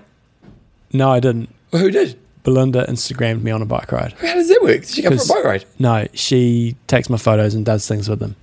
I've Oh, got, so I've, she- got, I've got zero interest in Instagram But wait a unless, second, unless did they you- want to sponsor the show. Did, did, did you? it's always a sponsorship angle with you. Wait a second, John Newsom. So here we go. Here's your Instagram. So wait a second. Who took that ride? Who took that photo? I took the photo. I did not put it on Instagram. What does the caption say below it? Got biking with my BFFs. There's my boxes. Thanks, mate. Thanks. And Yeah, and, and then Je- Jen Peters has got ha ha ha ha. yeah, And then you've got one with you kid. You got you some O2 Creations kids, Angry Birds triathlon they're pretty cool. They are. I, I admit. I thought John's really getting into Instagram. It's good. No, he's not. Yeah. How many followers do you have? John Newsom. You got three people following you. Me. You got me, Belinda, and Jen, Nice. and Jody. Someone. yeah, yeah, Jody Bartel. yeah. So there you go. So, um, so it was great. I mean, Or even your photo is you riding on your bike and she's got to put a lot of effort in. God, Are you doing a Tour de France or something? Are you? I had the big screen set up Is in it my your garage. big screen at home? Did you take it to the garage? So I've got. So That's a massive screen. Well, no. So what happened? We've, we bought an overhead projector for the um, for the tri club, and, and we've got a big screen. Conveniently, John has it in the garage. so I set it up in my garage. It was pretty wicked. I watched uh, Lake Placid and I watched some other race on there. It was pretty good. I tried to get my my my Sky box so I could stream the the Tour de France down there, so I could have it on the massive screen Yeah. down, but it didn't work. So I was quite disappointed. So is that just permanently set up in your garage? Is it? no, it's not. Oh, sure it isn't. But I'm going to have a guy on the show. Oh, wait, um, I'm going to go sign. You keep talking, John. I'm going to have a guy on the show in the next uh, little period to talk about uh, doing group training sessions with some group training software. It's going to be pretty cool, and you can do all this big screen sort of stuff. Because I'm buying ten trainers, like proper kick-ass trainers. We're setting up. I'm setting up Oh, Wednesday. computer trainer type of thing. yeah, I'm setting up Wednesday afternoon sport for, for triathlon for, for kids in Christchurch. It's going to be awesome. What do you mean Wednesday afternoon sport? You know, if you knock off school early on Wednesdays, Let's see what I sign here. Thanks, mate. Thank you. Um, my second. There you go. what a crappy signature. Uh, sorry? First name? Uh, Bevan. Bevan. Yep. It's going to be the name of the uh, the royal baby. Thank you. Thank you. See, I, I helped me out lots, didn't I? Yeah. So now we can finish the show. Yeah. But anyway, you have a story. I've interrupted you like 20 times. You had a story. Geez, that's not like you. um, People sometimes write an email, geez, you interrupt John a lot. I'm yeah, I. I'm setting up Wednesday afternoon sport. We finish school on early on Wednesday afternoons in New Zealand. 2.30. Two thirty, and so they often go off and do sport. We're going to have triathlon as an option. Then we're going to be setting up, and we've got uh, we're going to have all these bike things. So they can do little swim bike run races every Where will you do it? Uh, Jellie Park. Oh, cool. It's going to be wicked. And so what, they'll do stationary bike races. Yeah, but you can have you have a big screen up, and it tells you exactly Also where. like computer trainer type yeah, thing. so you tell you where you're at and How all that sort of stuff. Um, quite a lot, probably about twenty grand to set up. wow. Mm, Wow. that's all good. And how many bikes will you have for that? Ten to twelve. So will you have like little time trial races? Mm, little swim what, bike if you get 40 kids? Uh, then we'll do sort of a we'll Ma- rotate it all around. match Yeah, we'll, we'll make it work. It's a nice problem to have when you've got more people than you Yeah, yeah, totally. Yeah, buy yeah, it's a more. good problem. Was So- there another so- story that I interrupted? Uh, yeah, yeah. So I only had one child for the weekend. It was, Oh, that's right. It was bliss Really? because Felicity's a perfect little girl, and Thomas has challenged us at, at times, and we know that that's going to switch around as they get older. Thomas will become easier, and Felicity will become harder, and we, we know that it's going to happen. But just having one child, Why will that happen? because you know what girls like when they're teenagers. well, yeah, you, you know from experience. I know, mate. I know. I've got a 16 year old. I know. So, so you know, and and um, but she's just a very easy child, and Thomas is challenging. Do you know what's really nice about when they get because like Tyler last year was just a lot of like 14, 15, hard work. Yeah. Like you wouldn't believe it. Hard work, not motivated, Mm. you know, doing stupid things and and just like I was like, oh my god, this you know, sometimes Mm. you wonder if you even wanted to be a parent. And then like the last six months, it's like a new person. Mm. And like awesome and fun and and suddenly get ambition in her own life and um, mature and, and you know, enjoy her company and Mm. you kind of go, oh, thank God for that. Battle through. They say that with girls. They say 13 to 16. Mm. You know, you can do the hard yards. Boys, boys are just lots of energy and stupid. So to do stupid things. Bevan's, I mean, Bevan, uh, well, sort of Bevan and Thomas. He's just a yahoo man. He's just Really? full on. Is he? Just You just got to burn their energy, don't you? You just got to burn them out. yeah. Yeah. So that's about it, Bevan. Do you play fight much? I do some slamming Felicity all weekend on the beach. She loves it. Just do the bloody Hulk Hogan. Yeah. Hulk Hogan, the Ultimate Warrior above the head and then slam. Yeah. Loves it. Yeah, because I, I, I went to a friend's house night for, um, night for dinner and we watched rugby. Go the Crusaders. Yeah, And um and they got they got four kids. Four kids. They just had a new baby. It's like oh, they're, they're the Brady bunch because it's a combination of kids from both relationships. And, and they're good kids, eh? And, and I was just going nutbug fighting with them like crazy. And it was quite cute. At the end of the night, one of the kids, Keenan, who's seven, he comes up to me and goes, Are you going around tomorrow? Kind of at midnight. So, anyway, anyway. Nice. We're gonna wrap it up. I've got to go. What about me? Oh, what about you? Sorry. You I gave you the opportunity before and you said not much is going on. Well, and admittedly, not much is going on. Yeah. Going to America, but You went for a ride, came in and, uh, and went f- and saw over here you've got your Epic Camp uh, Yep. Oh, I'll top. be- Been out for a bike ride. on a Saturday, I do about two hours. oh, okay. Yeah, been knocking out two. Secret training. Well, no, my knee's a bit screwed. Impact's really hurting my knees. I think I might need an operation. So cycling's kind of the only option. That Should have gone cycling on Sunday, man. Oh, it was amazing, wasn't it? It's like 16, 17 was still pretty degrees. nice on Saturday. Yeah. Yeah. I got a flat tire the other week. Jeez, you get a lot of flat tires. Do you get lots of flat tires right now? No, I have good tyres. So do I. No, I do invest in good tires. I don't buy the cheap end. yeah. But anyway, I did, and uh, I forgot because I hadn't been riding in so long. Mm. I didn't have anything. Like I didn't. Even, I had I had a tube, but I didn't have a pump. I didn't have levers or anything. Tube's not that great without a pump. Yeah, it wasn't. Luckily, the guy passed me, so he was really friendly and he helped me out and all the rest of it. He takes off, and his, his spoke broke. Oh, no. Yeah, and his bike was really Give screwed. him his wheel. Give him your wheel. Yep, I did. Yeah. Yeah, because it's how role. I'm always helping others, especially when they ask for help. Yeah. Nice. Joe, you're just going to knock on Joe's door in a minute. Joe, we need some uh, boxes moved here. Yeah, do you want to come and sort these boxes out? Anyway, Anyway. you got bloody roadworks outside your house, so I'm going to have to take an extra five minutes to get out of there. Oh, cones, every, cones everywhere. Yeah, well, they've got to make sure the, the nice part of the city's fixed up. Yeah. yeah. anyway.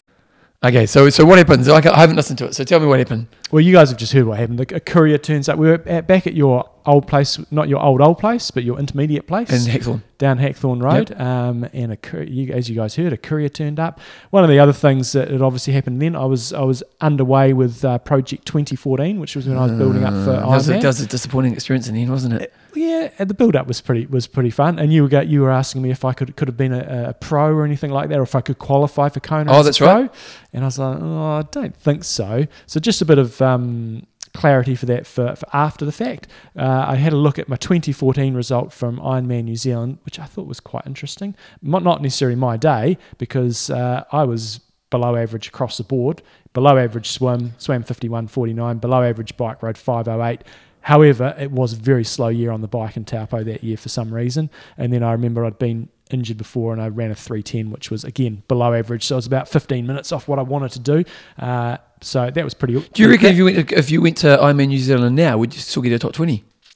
Uh, I'd have to have a look at the results, but I would think You got I- twentieth that day. Yeah, I would think I would. I think I would be in in the right sort of mix. Depends how. I guess it depends how. Well, you shot nineteenth because Gina beat you, but if if across Don't rub it in. and this is the thing. Back in the day, Newsom hate a bit of a sexist pig, hated being chicked. Now, in, in that instance, I'm pretty sure we didn't start with the pros. Oh, see, it you see that? So it wasn't like she was just still in front of me. let it go. 'cause that would have been a motivator. But having said that, even if I'd got past Gina, Meredith Kessler was still bloody miles in front. Oh, so you got eighteenth. in the But what I remember about that race, that was the time when I had the bloody Paul O'Doherty from uh, Oh, Irishman yeah, from Pod. Australia, who had spanked my bottom uh, in the 70.3 a few weeks earlier. Uh, I turned around with like 300 meters to go, and this bloody pod's coming up behind me, and I just absolutely gassed it and managed to hang on by three seconds. Um, however, I did a few other interesting points about that race there. Marko Albert uh, was one of the few Oh, times right, Cameron yeah. Brown got beaten on that course. He uh, he attacked on the bike uh, and the swim and the bike, and just uh, He was a, he was a fleeting moment, wasn't he, Marko? Albert? He was kind of a, he had a couple good races. Yeah, and then he was sort of a not a journeyman, but he was like Yeah. a, a top fiver sort of guy rather than being a dominator. A few other names back from 2013. So Cam Brown was second, Terenzo Bozzone was in third place. Tom Lowe, who was Chrissie Wellington's husband, he was there in uh, fifth place, and Meredith Kessler was having one of her many wins in that race. Um, but I do also want to note here, so um, the 30, we were in the 35 to 39 age group there. It was bloody tough to get to Kona that year. Phil Patterson took, I think, the final Kona spot in the 9:21.18. Jeez. Normally, you've that's why he had a stellar run, didn't he? yeah, normally at 9.45, maybe even 10 hours would almost get you in. But the Philinator, uh, patron of the show, love your work, Phil, ran a 303.24 And a Taupo, it's not a flat course. That's an exceptional time. It was the Yeah, no, fastest age group time, and it was on par with most of the pros, beat all the pro females. And it's it's not like Phil's pedigree normally, was it? Like you know, he's a good runner, but like that was even uh, for him, it was he can't run a marathon that pace. what happened? he felt what happened. what happened? So It's unbelievable. It was an amazing run off How cool would that be? bike. If you don't think you can run a marathon like that, and then you do it in an Ironman, and like I'm a, he's a stronger biker than me if we were both at comparable Yeah. fitness. Uh, but on that day, his fitness was was well below mine. But he rode the same bike time as me. But unfortunately, Phil he loses ten minutes in the swim. But Philinator, amazing run. Three oh three is exceptional and ran himself into a Kona qualifying spot, which meant I had a training buddy for a while building up to Kona, which was great. so you are saying there was a boy, royal, royal baby born in that episode. Well, That was what was hilarious on this. So we started talking about the raw. Uh, the, the press release was like coming out Oh, okay. as the show Okay. was live. Is this people have heard this? Uh, yes, I will have. Yeah, yeah. So you guys would have heard Bevan and his announcement. I thought I'll go back to the beginning of the show, and at the beginning of the show, we said apparently the baby's been born. Apparently the baby's been Oh, born, okay. and then as you guys have heard, uh, that would have been. And I was sponsored by Adidas. I'm now Reebok. Yeah, I know you were going on and on about how awesome Adidas was. I thought that's kind of ironic. Uh, but, but although Adidas have just sold Reebok, so Adidas did own Reebok, ah. but no, apparently they just sold. And the other ironic thing on that show was uh, uh, travel tips with your bike. I thought probably not not much point putting that in today's show. no. Uh, so yeah, just a few little funny highlights. I Okay, thought. here we go. Here's one more. One more. We'll go, we'll, episode 313 from May 2012. Yeah, I was actually in Kona, um, and that was probably one of the second or third time I'd been running a camp over there. You were telling me, uh, oh, you guys will hear about it now. Here we go.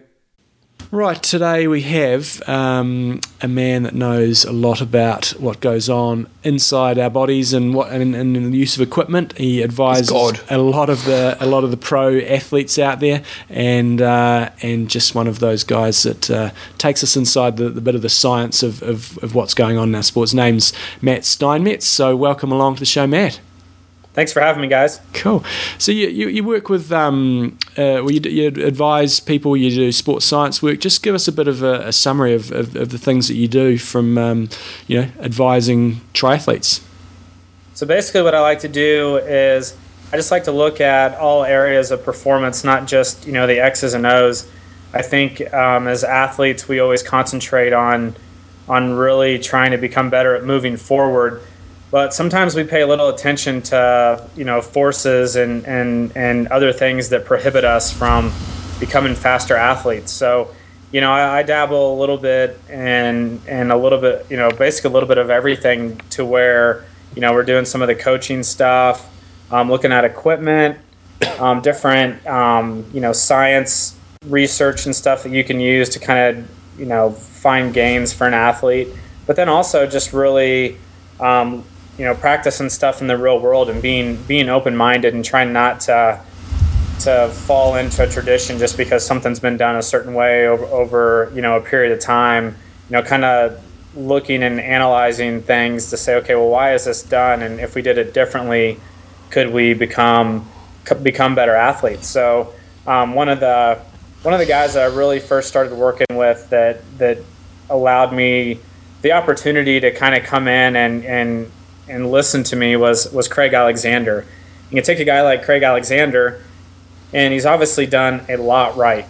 And so it's not like uh, someone like him, you know, he need, he's coming to me saying, you know, teach me the way or whatever because actually it's probably a little bit the other way around. You know, he I'm learning a lot from him and and he's you know like I said he's doing a lot right. So we're not we're not going out to try and re- reinvent the wheel for someone like him. We're, we're we're trying to find the little things that that can give him um, an improvement in performance. And you know, a guy like him, he's looking for a couple percent. You know, he's not trying to knock 30 minutes off his, you know, his Ironman PB. You know, it's just the small little things that that would allow him um, to improve.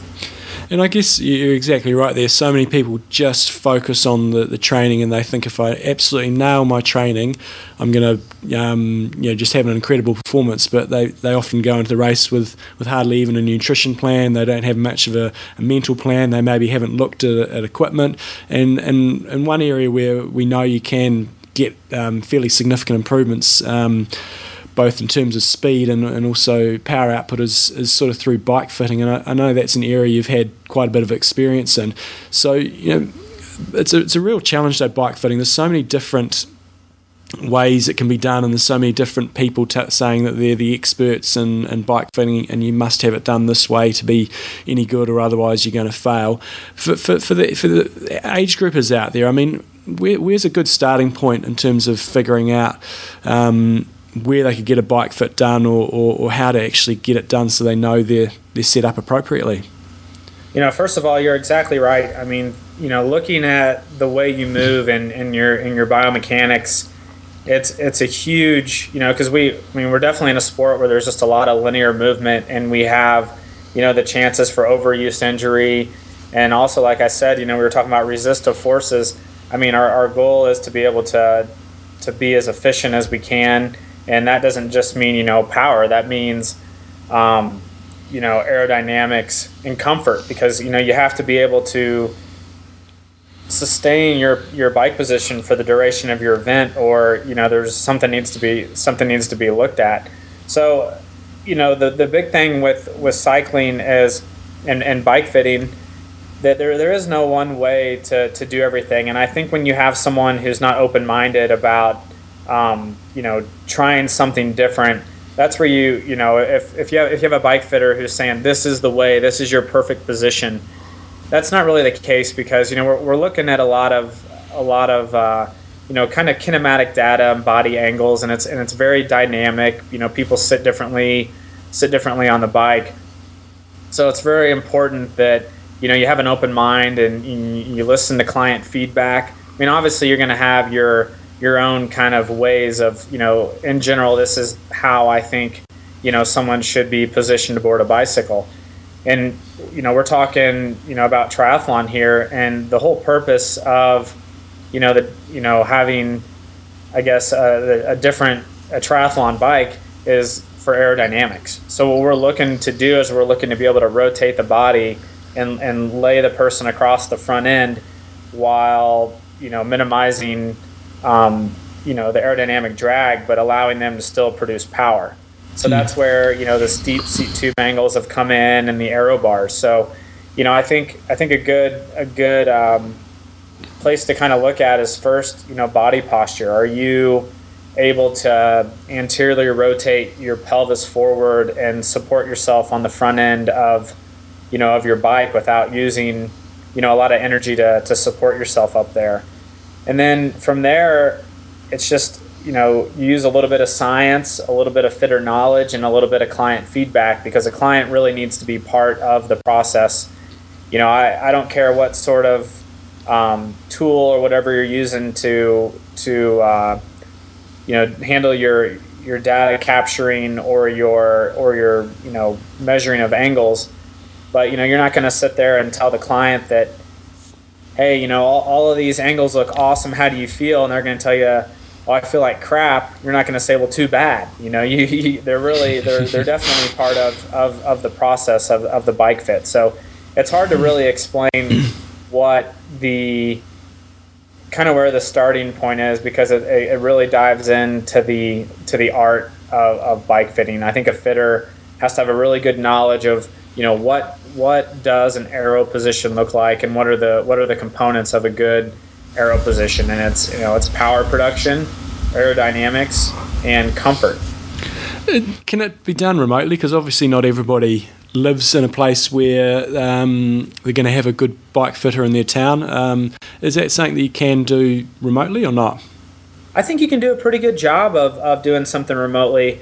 It, it, it takes a little bit longer because the back and forth isn't quite as um, it's not quite as easy. I mean, you could you could obviously do something on Skype uh, via the video, mm-hmm. and you know mo- most of the time it's it you know it's pretty dang close when you you know and you can look at a rider and say okay you you're you're pretty you're pretty close with this but you know the way I like to work is I'm I love making data driven decisions so you know I I do like being able to, you know, just as, as a doctor would use, you know, an, an ultrasound or MRI or some sort of diagnostic tool, you know, I mean, the doctor still has to know how to how to you know use that tool properly. So I think having some sort of good good tool to use, you know, like a, like a Retül system or like Dartfish or video is, is very important. So sometimes there's some things that could get messed up or, or lost in doing something remotely like mm. that. But I think once it's close, you can do it. You can do a pretty good job of, of doing some sort of um, remote fit. I'm not I'm not uh, aware of a lot of like remote bike fit businesses, but I imagine mm. that they're out there. You know, for a lot of people who are getting in, especially your people of sport, they don't have much flexibility in, in their hamstrings and their lower back and stuff like that. You know, how big, how important is flexibility for your bike setup? And then, you know, should our athletes look into improve it, or will all that just come from riding? You know, I, I think the industry kind of goes back and forth on on how flexible do you really need to be to ride a bike, and I don't think it really goes into flexibility per se, but more kind of range of motion.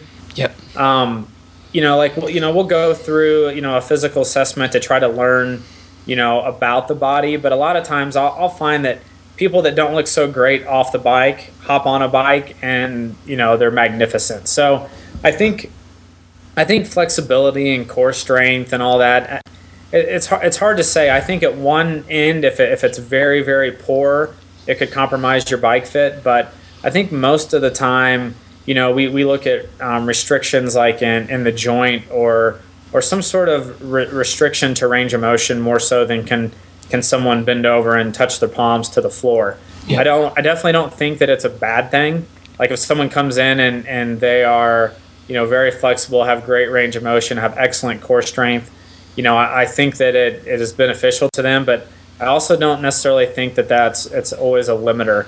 And I don't know, I don't know how flexible you really need to be to, um, you know, ride a, ride a good bike position. I think you know, I, I definitely think it has to fit within the bell curve. I don't think you can be extremely unflexible or inflexible and and ride a bike, but it's just something that I don't, I don't really have a strong stance on um, either way, but I think it's something that over the course of time, you know, we'll learn a little bit more about.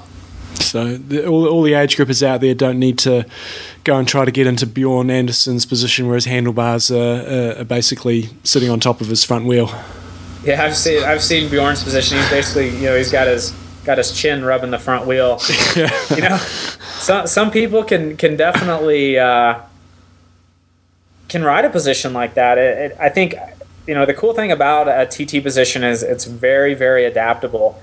There's if you took someone that has never ridden a TT bike before and you put them in the in the most perfect TT position um, that you could possibly put them in, it's not going to feel great to them at first because it's it's not a natural posture that that you know the human skeleton wants to wants to take. So they're going to have a little bit of a little bit of neck pain, a little bit of shoulder pain. And I wouldn't even call it pain. I actually, you know, I, I didn't, I didn't really use that word correctly. Mm. I, I, would say more discomfort. Mm. You know, it's been a while.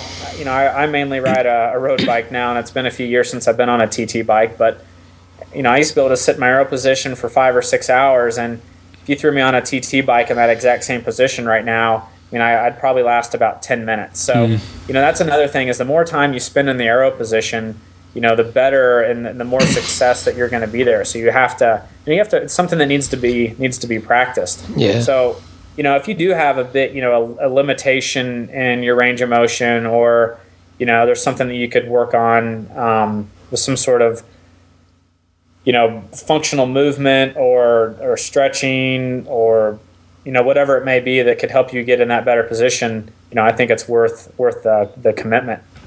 So you know, last year we saw um, a new course record on Kona that um, nobody thought was going to be broken for I don't know, for, for a long, long time. But um, Craig Alexander had an incredible day there.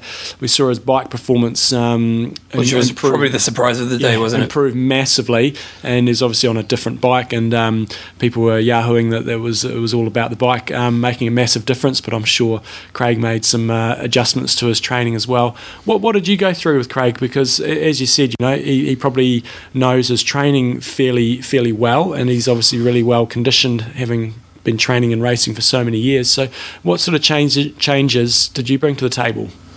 Well, it's very interesting because, and you know, I, I got introduced to Craig in 2009, and you know, I kind of was just there to help him a little bit with his, you know, his, some of the stuff on the bike. But you know, I, I was, ju- you know, I, I'm still, you know, pretty young, and I was, I was new to working with, you know, a lot of the high end athletes. So, you know, I kind of just let him do his own thing. I was like, yeah, you look good. And then over over the course of, you know, the end of that year in 2010 you know, we, we started kind of developing a, you know, a, a, friendship to where I, you know, I felt comfortable, you know, saying, Hey, I think you should try this. And, and, you know, you don't give them everything at once. You, you give them some suggestions, you let them try it. You know, they come back to you and said, I really like that. That worked. And you start to really earn their, earn their confidence. And, you know, so in 2010, you know, we did we we changed his bike size. We changed the way he you know he, he postured on the bike. We started looking at at his setup, and he had a really really you know great regular season. I think he won eight 70.3s. And we even did some stuff where we went out to Kona and and I did some core temp testing on him where I had him swallow um, a pill that I was able to use a device to measure his core temp while exercising. Wow. And we really wanted to go in there and look at you know the whole aero helmet debate and you know hydration and, and just look at the little tiny details where you know at that point in time we were like well nothing really needs to change with the training you know you just need to get back to the same shape you're in you've won the previous two years and you know one of the little things you know besides that that we can work on and you know, we learned some cool things out there, but it was pretty inconclusive on the on the you know some of the aero helmet stuff. And you know hindsight's 2020 and and one thing i really like is you know do you you know in, in Crowe's decision you know because ultimately i you know i left that up to him. You know do you in 2010 it's like do you change something you know from from 2008 and 2009 before it's been proven to you that it that it's not going to work? So at the end at the end you know he was in very very good shape. Rode rode the bike a little bit. You know the first the first bit of the bike. You know a little bit too aggressive because he knew that you know people had their eye on him and they were going to try to drop him and that whole thing. So he got a little aggressive there and and you know had a, had a strong ride, but it, it just you know he was going to have to change in 2011 if he wanted to to compete because you know, it, the tactics started to change, and, and I really think that it's great that he was like, you know, okay, I need, uh, you know, if I want to continue to get better, I, I need to look at some different things. So something that you know he was he was pretty much like, okay, I'm I'm all game for all this stuff you've been you know kind of preaching to me, and so we started looking at it. You know, we started looking at you know all, all of your competitors that beat you in Kona wore an aero helmet. So does it you know, there's there's a lot of studies and stuff out there, you know, on core temperature, but no one's ever looked at this aero helmet, road helmet sort of thing. We were like, well, we don't have to we don't have to study, you know, have some sort of scientific research article that's going to tell us when, you know, that it's good or bad when your competitors that beat you, they're wearing one and they beat you. You do hmm. really well in the heat. We're wearing an aero helmet. So you know, it wasn't just like any old aero helmet either. You know, we, we really wanted to make everything needed to be a data driven decision. Craig's an athlete that's able to, you know, his sponsors want him to do good, so they're going to give him tools and, and resources to help him improve. So, you know, we went to the wind tunnel, mm-hmm. went to the wind tunnel and we tested, you know, a bunch of different helmets. We did a bunch of different head positions. I, I was always kind of on Craig because he's always looking down at his power meter. And I'm like, dude, quit putting the tail of your aero helmet you know, mm. sky high. You know, you need to keep it, you know, down with your back. Well, it turns out in the wind tunnel for him, it's faster when he looks down, and it's not because he's dropping his head or getting really low or anything. Just for some reason, with the way he's shaped, you know, the the tail tail in the air was faster for him. So, oh, really? You know, it was awesome. But you know, I've been in the wind tunnel with a, with a lot of other athletes, and that's not the case. But it, it was reassuring knowing that you know, because when you look down, it's a neutral spine, so it's it usually feels mm-hmm. more comfortable as long as you're not not wrecking your bike. But and, and normally it's an aero penalty to do something like that.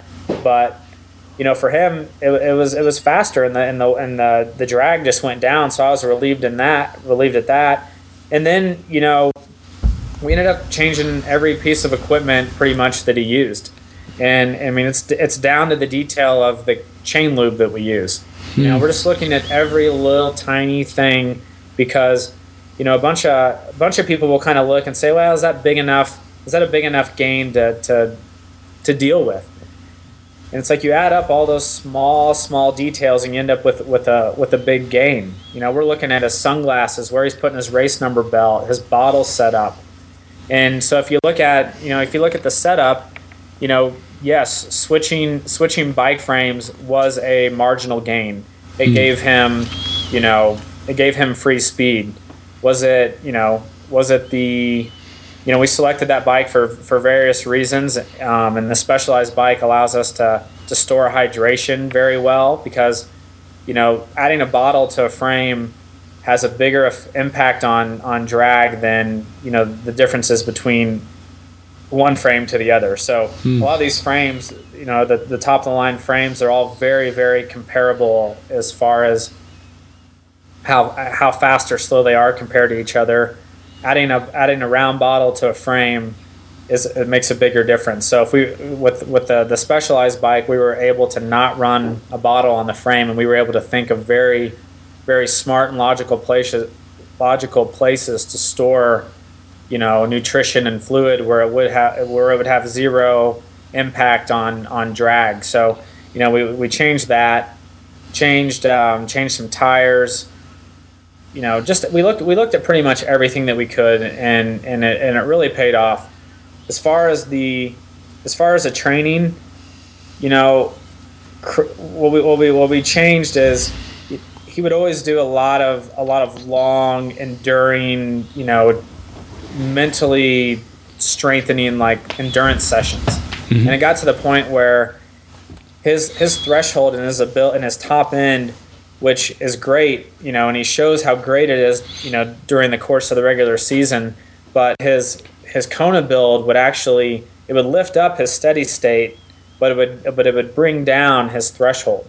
Mm-hmm. So he was able to ride like he had in you know the previous three years at a very you know high high steady state effort. But any of these like accelerations and, and, and attacks, he didn't really have that in his physiology because you know he had kind of narrowed narrowed that zone you know through hmm. his training well that's one thing we looked at is we we we started thinking okay you know you've been in the sport for a long time you've done a lot of hard work that that endurance that you have isn't going to go away. So we, we started taking away some of those sessions that really didn't make him fit and, and just made him tired and focused on some some really race specific um, ses- sessions. And you know the, the the sessions he used to do that were just long and enduring you know he would do to, to give him confidence. And you know he's been there he's done that. You know he doesn't need to prove to himself that um, you know he needs to do some 20 mile run off the bike anymore. It, it just makes him tired. It doesn't add to his fitness profile. So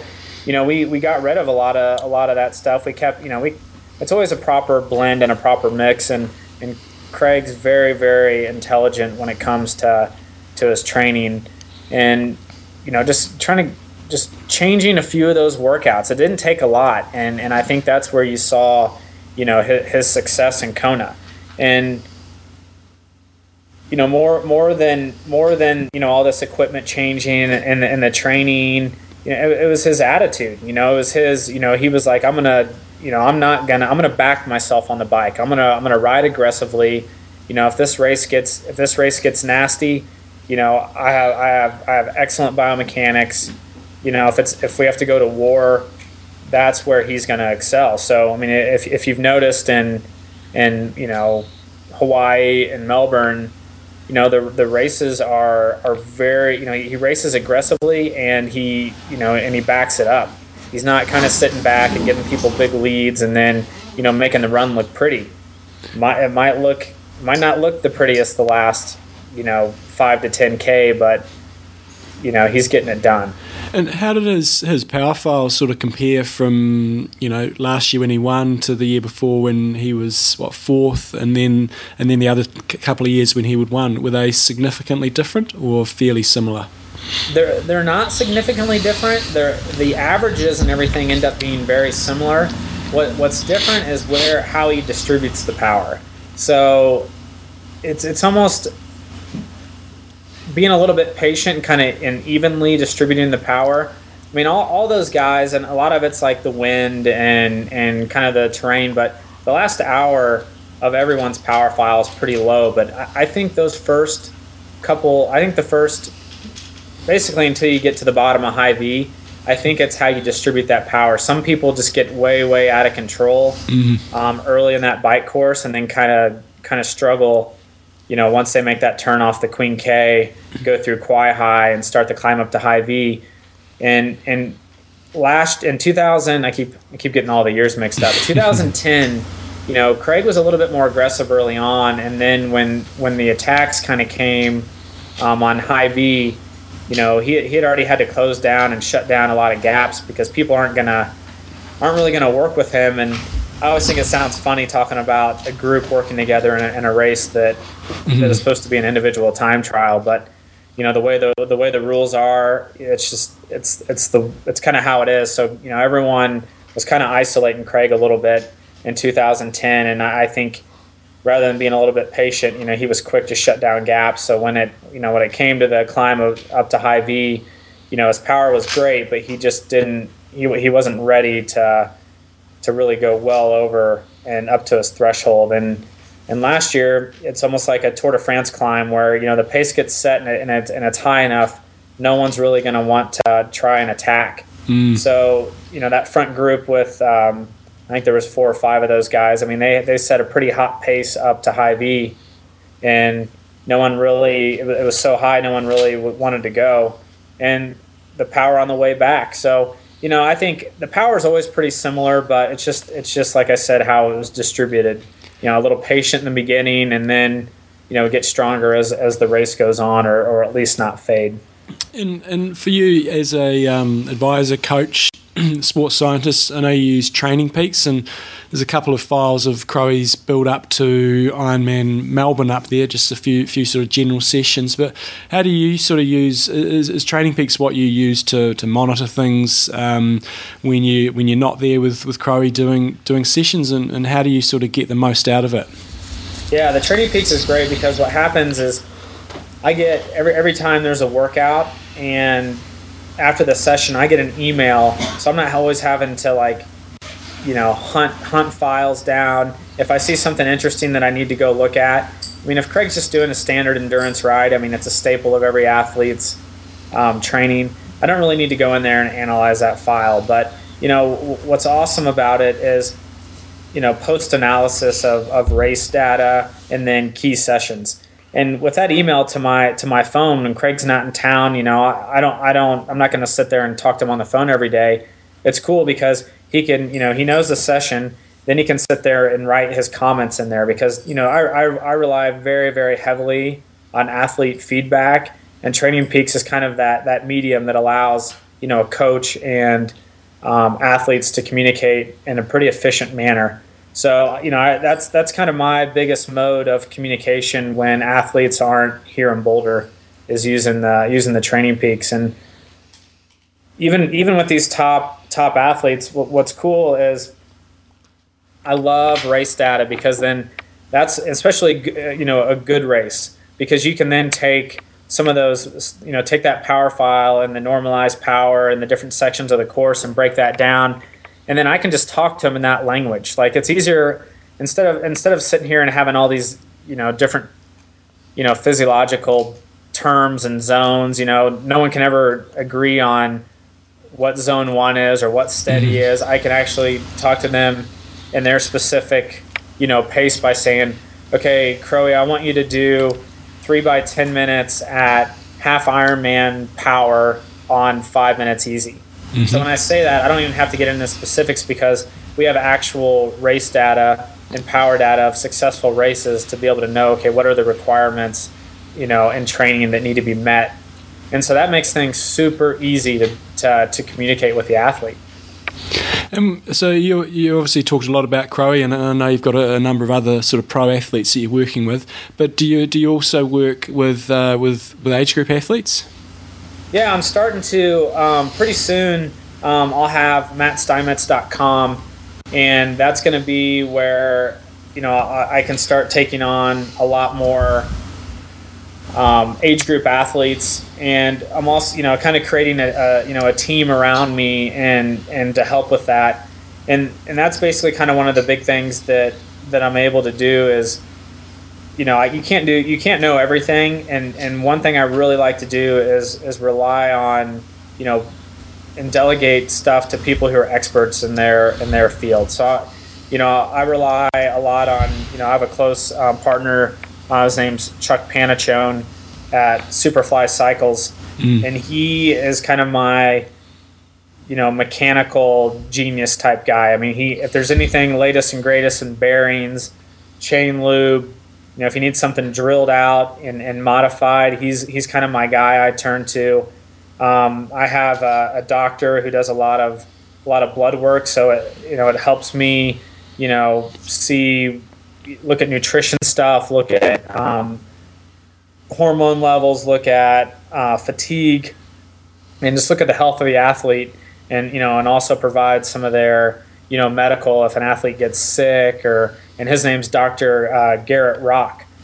And so I, I've always kind of tried to build this this team around me, and that's one thing that that MattSteinmetz.com, um, and eventually that'll be branded as some some sort of business name, but we haven't come up with anything yet. But that's what I want to give access to to age groupers is is becoming part of, you know, part of the part of this team. So they have an expert looking at, at a lot of different um, areas of performance for them. So, you know, we can provide the X's and O's of coaching. We can provide, you know, someone already has a coach. I work with work with a ton of athletes that already have, you know, coaches like Cliff English and Matt Dixon, and they send a lot of their athletes to me because there's a lot of other other kind of services where, you know, you can help that coach and make their athlete faster. You know, with the with the bike fitting, um, with the nutrition, with the bike setup, you know, some other uh, performance parameters. So that's kind of what you know this business is going to be, and and and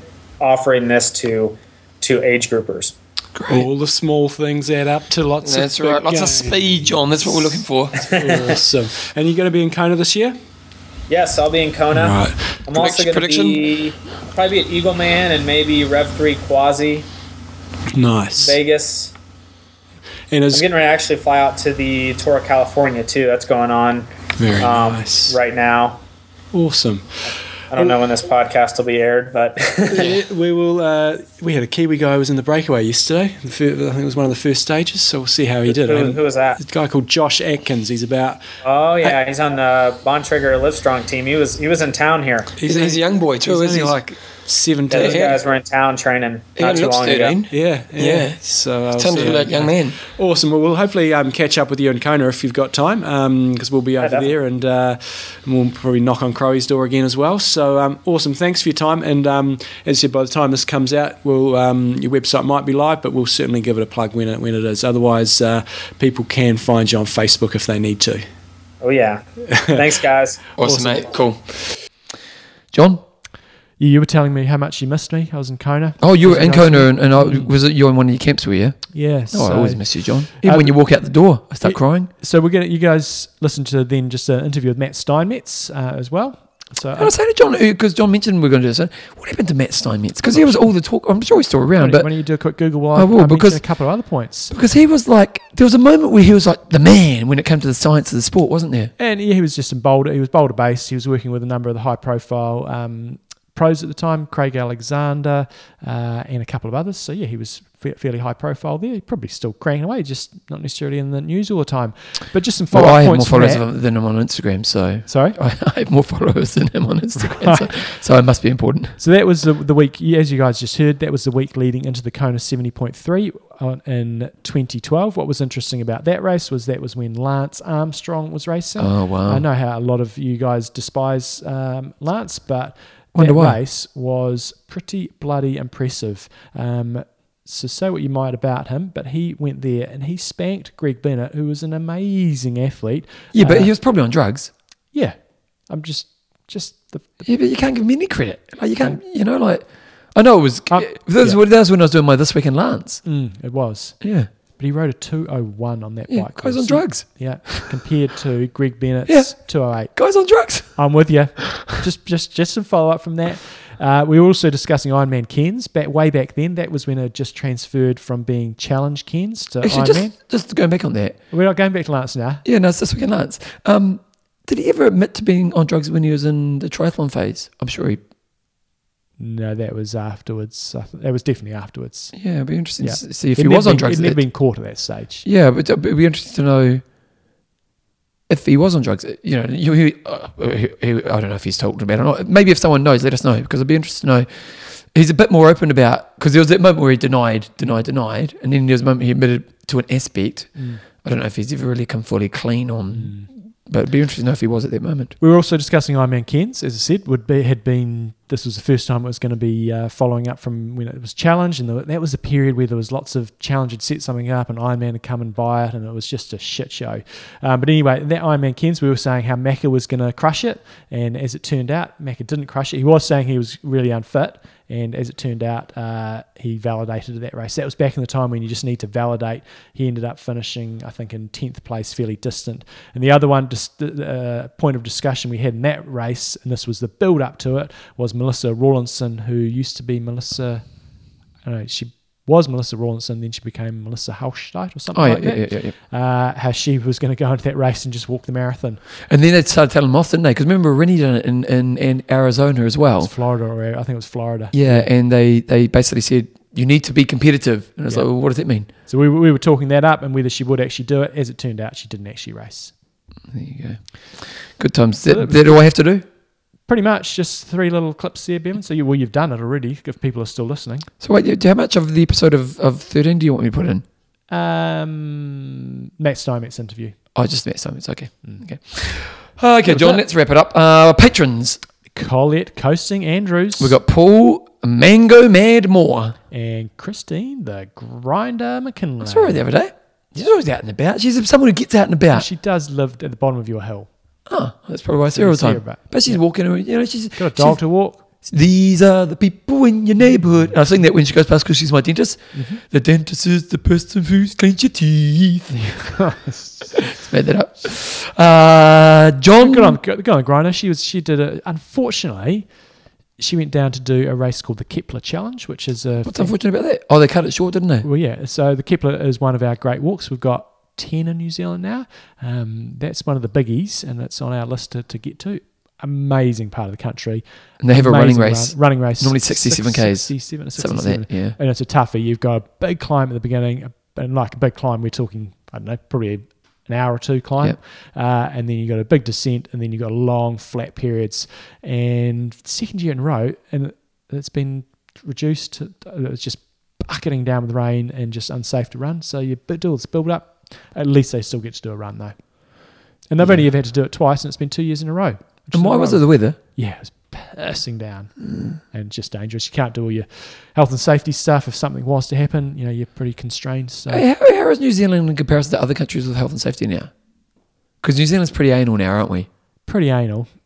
You just you've all in New Zealand you've always got that safety net of the ACC, whereas we can't really go around suing people over here. No, but you Uh, can get a lot of trouble with the health and safety can. laws if you haven't shown Yeah. that you've thought of everything. exactly. Even for a running business, man, the amount of work Joe puts into making sure everything's safe and Mm. processes and. Okay, uh, John, let's wrap it up. Oh no, wait, sorry, I need to do my little bit here. We say I'm talking. Uh, if you want to become a patron, go to www.talk.me. Uh, you also get email, show email to you there. Coaching, coachjohnnewsom.com. My website, bevanjamesoz.com. Age group of the week, cool websites, other feedback. Uh, I'm talkpodcast at gmail.com. Do please start sending some of those through. I know there hasn't been any racing performances, but if you know anybody who's done anything a bit nut bar during um, the Christmas New Year period or anything sort of dur- during the whole lockdown periods, send them through. We'd love to hear some news from you guys. And likewise, if you've got any websites or anything like that uh, that you think would be useful for the community, please send them through. I've got one random question for you. Mm. Non triathlon sporting event that you're most looking forward to in 2021? Oh, I suppose Well, the I'm, I'm taking let's take the Olympics out of the Yeah. equation. Non triathlon event that I'm looking forward to. You have you got you've you probably got something in mind, so give me a give me a couple of Well, I'm going Joshua Fury. Yeah. Really look forward to that. How much would you be prepared to pay for that? I'll pay 50 bucks. Fifty bucks? Yeah, I think that's what it's going to be. But I'll get some mates around, you know. You can come over. Yeah, great. I'll get the big screen down and, you know. Sounds good. Yeah, totally. We did it. We did it one other time. It's good fun.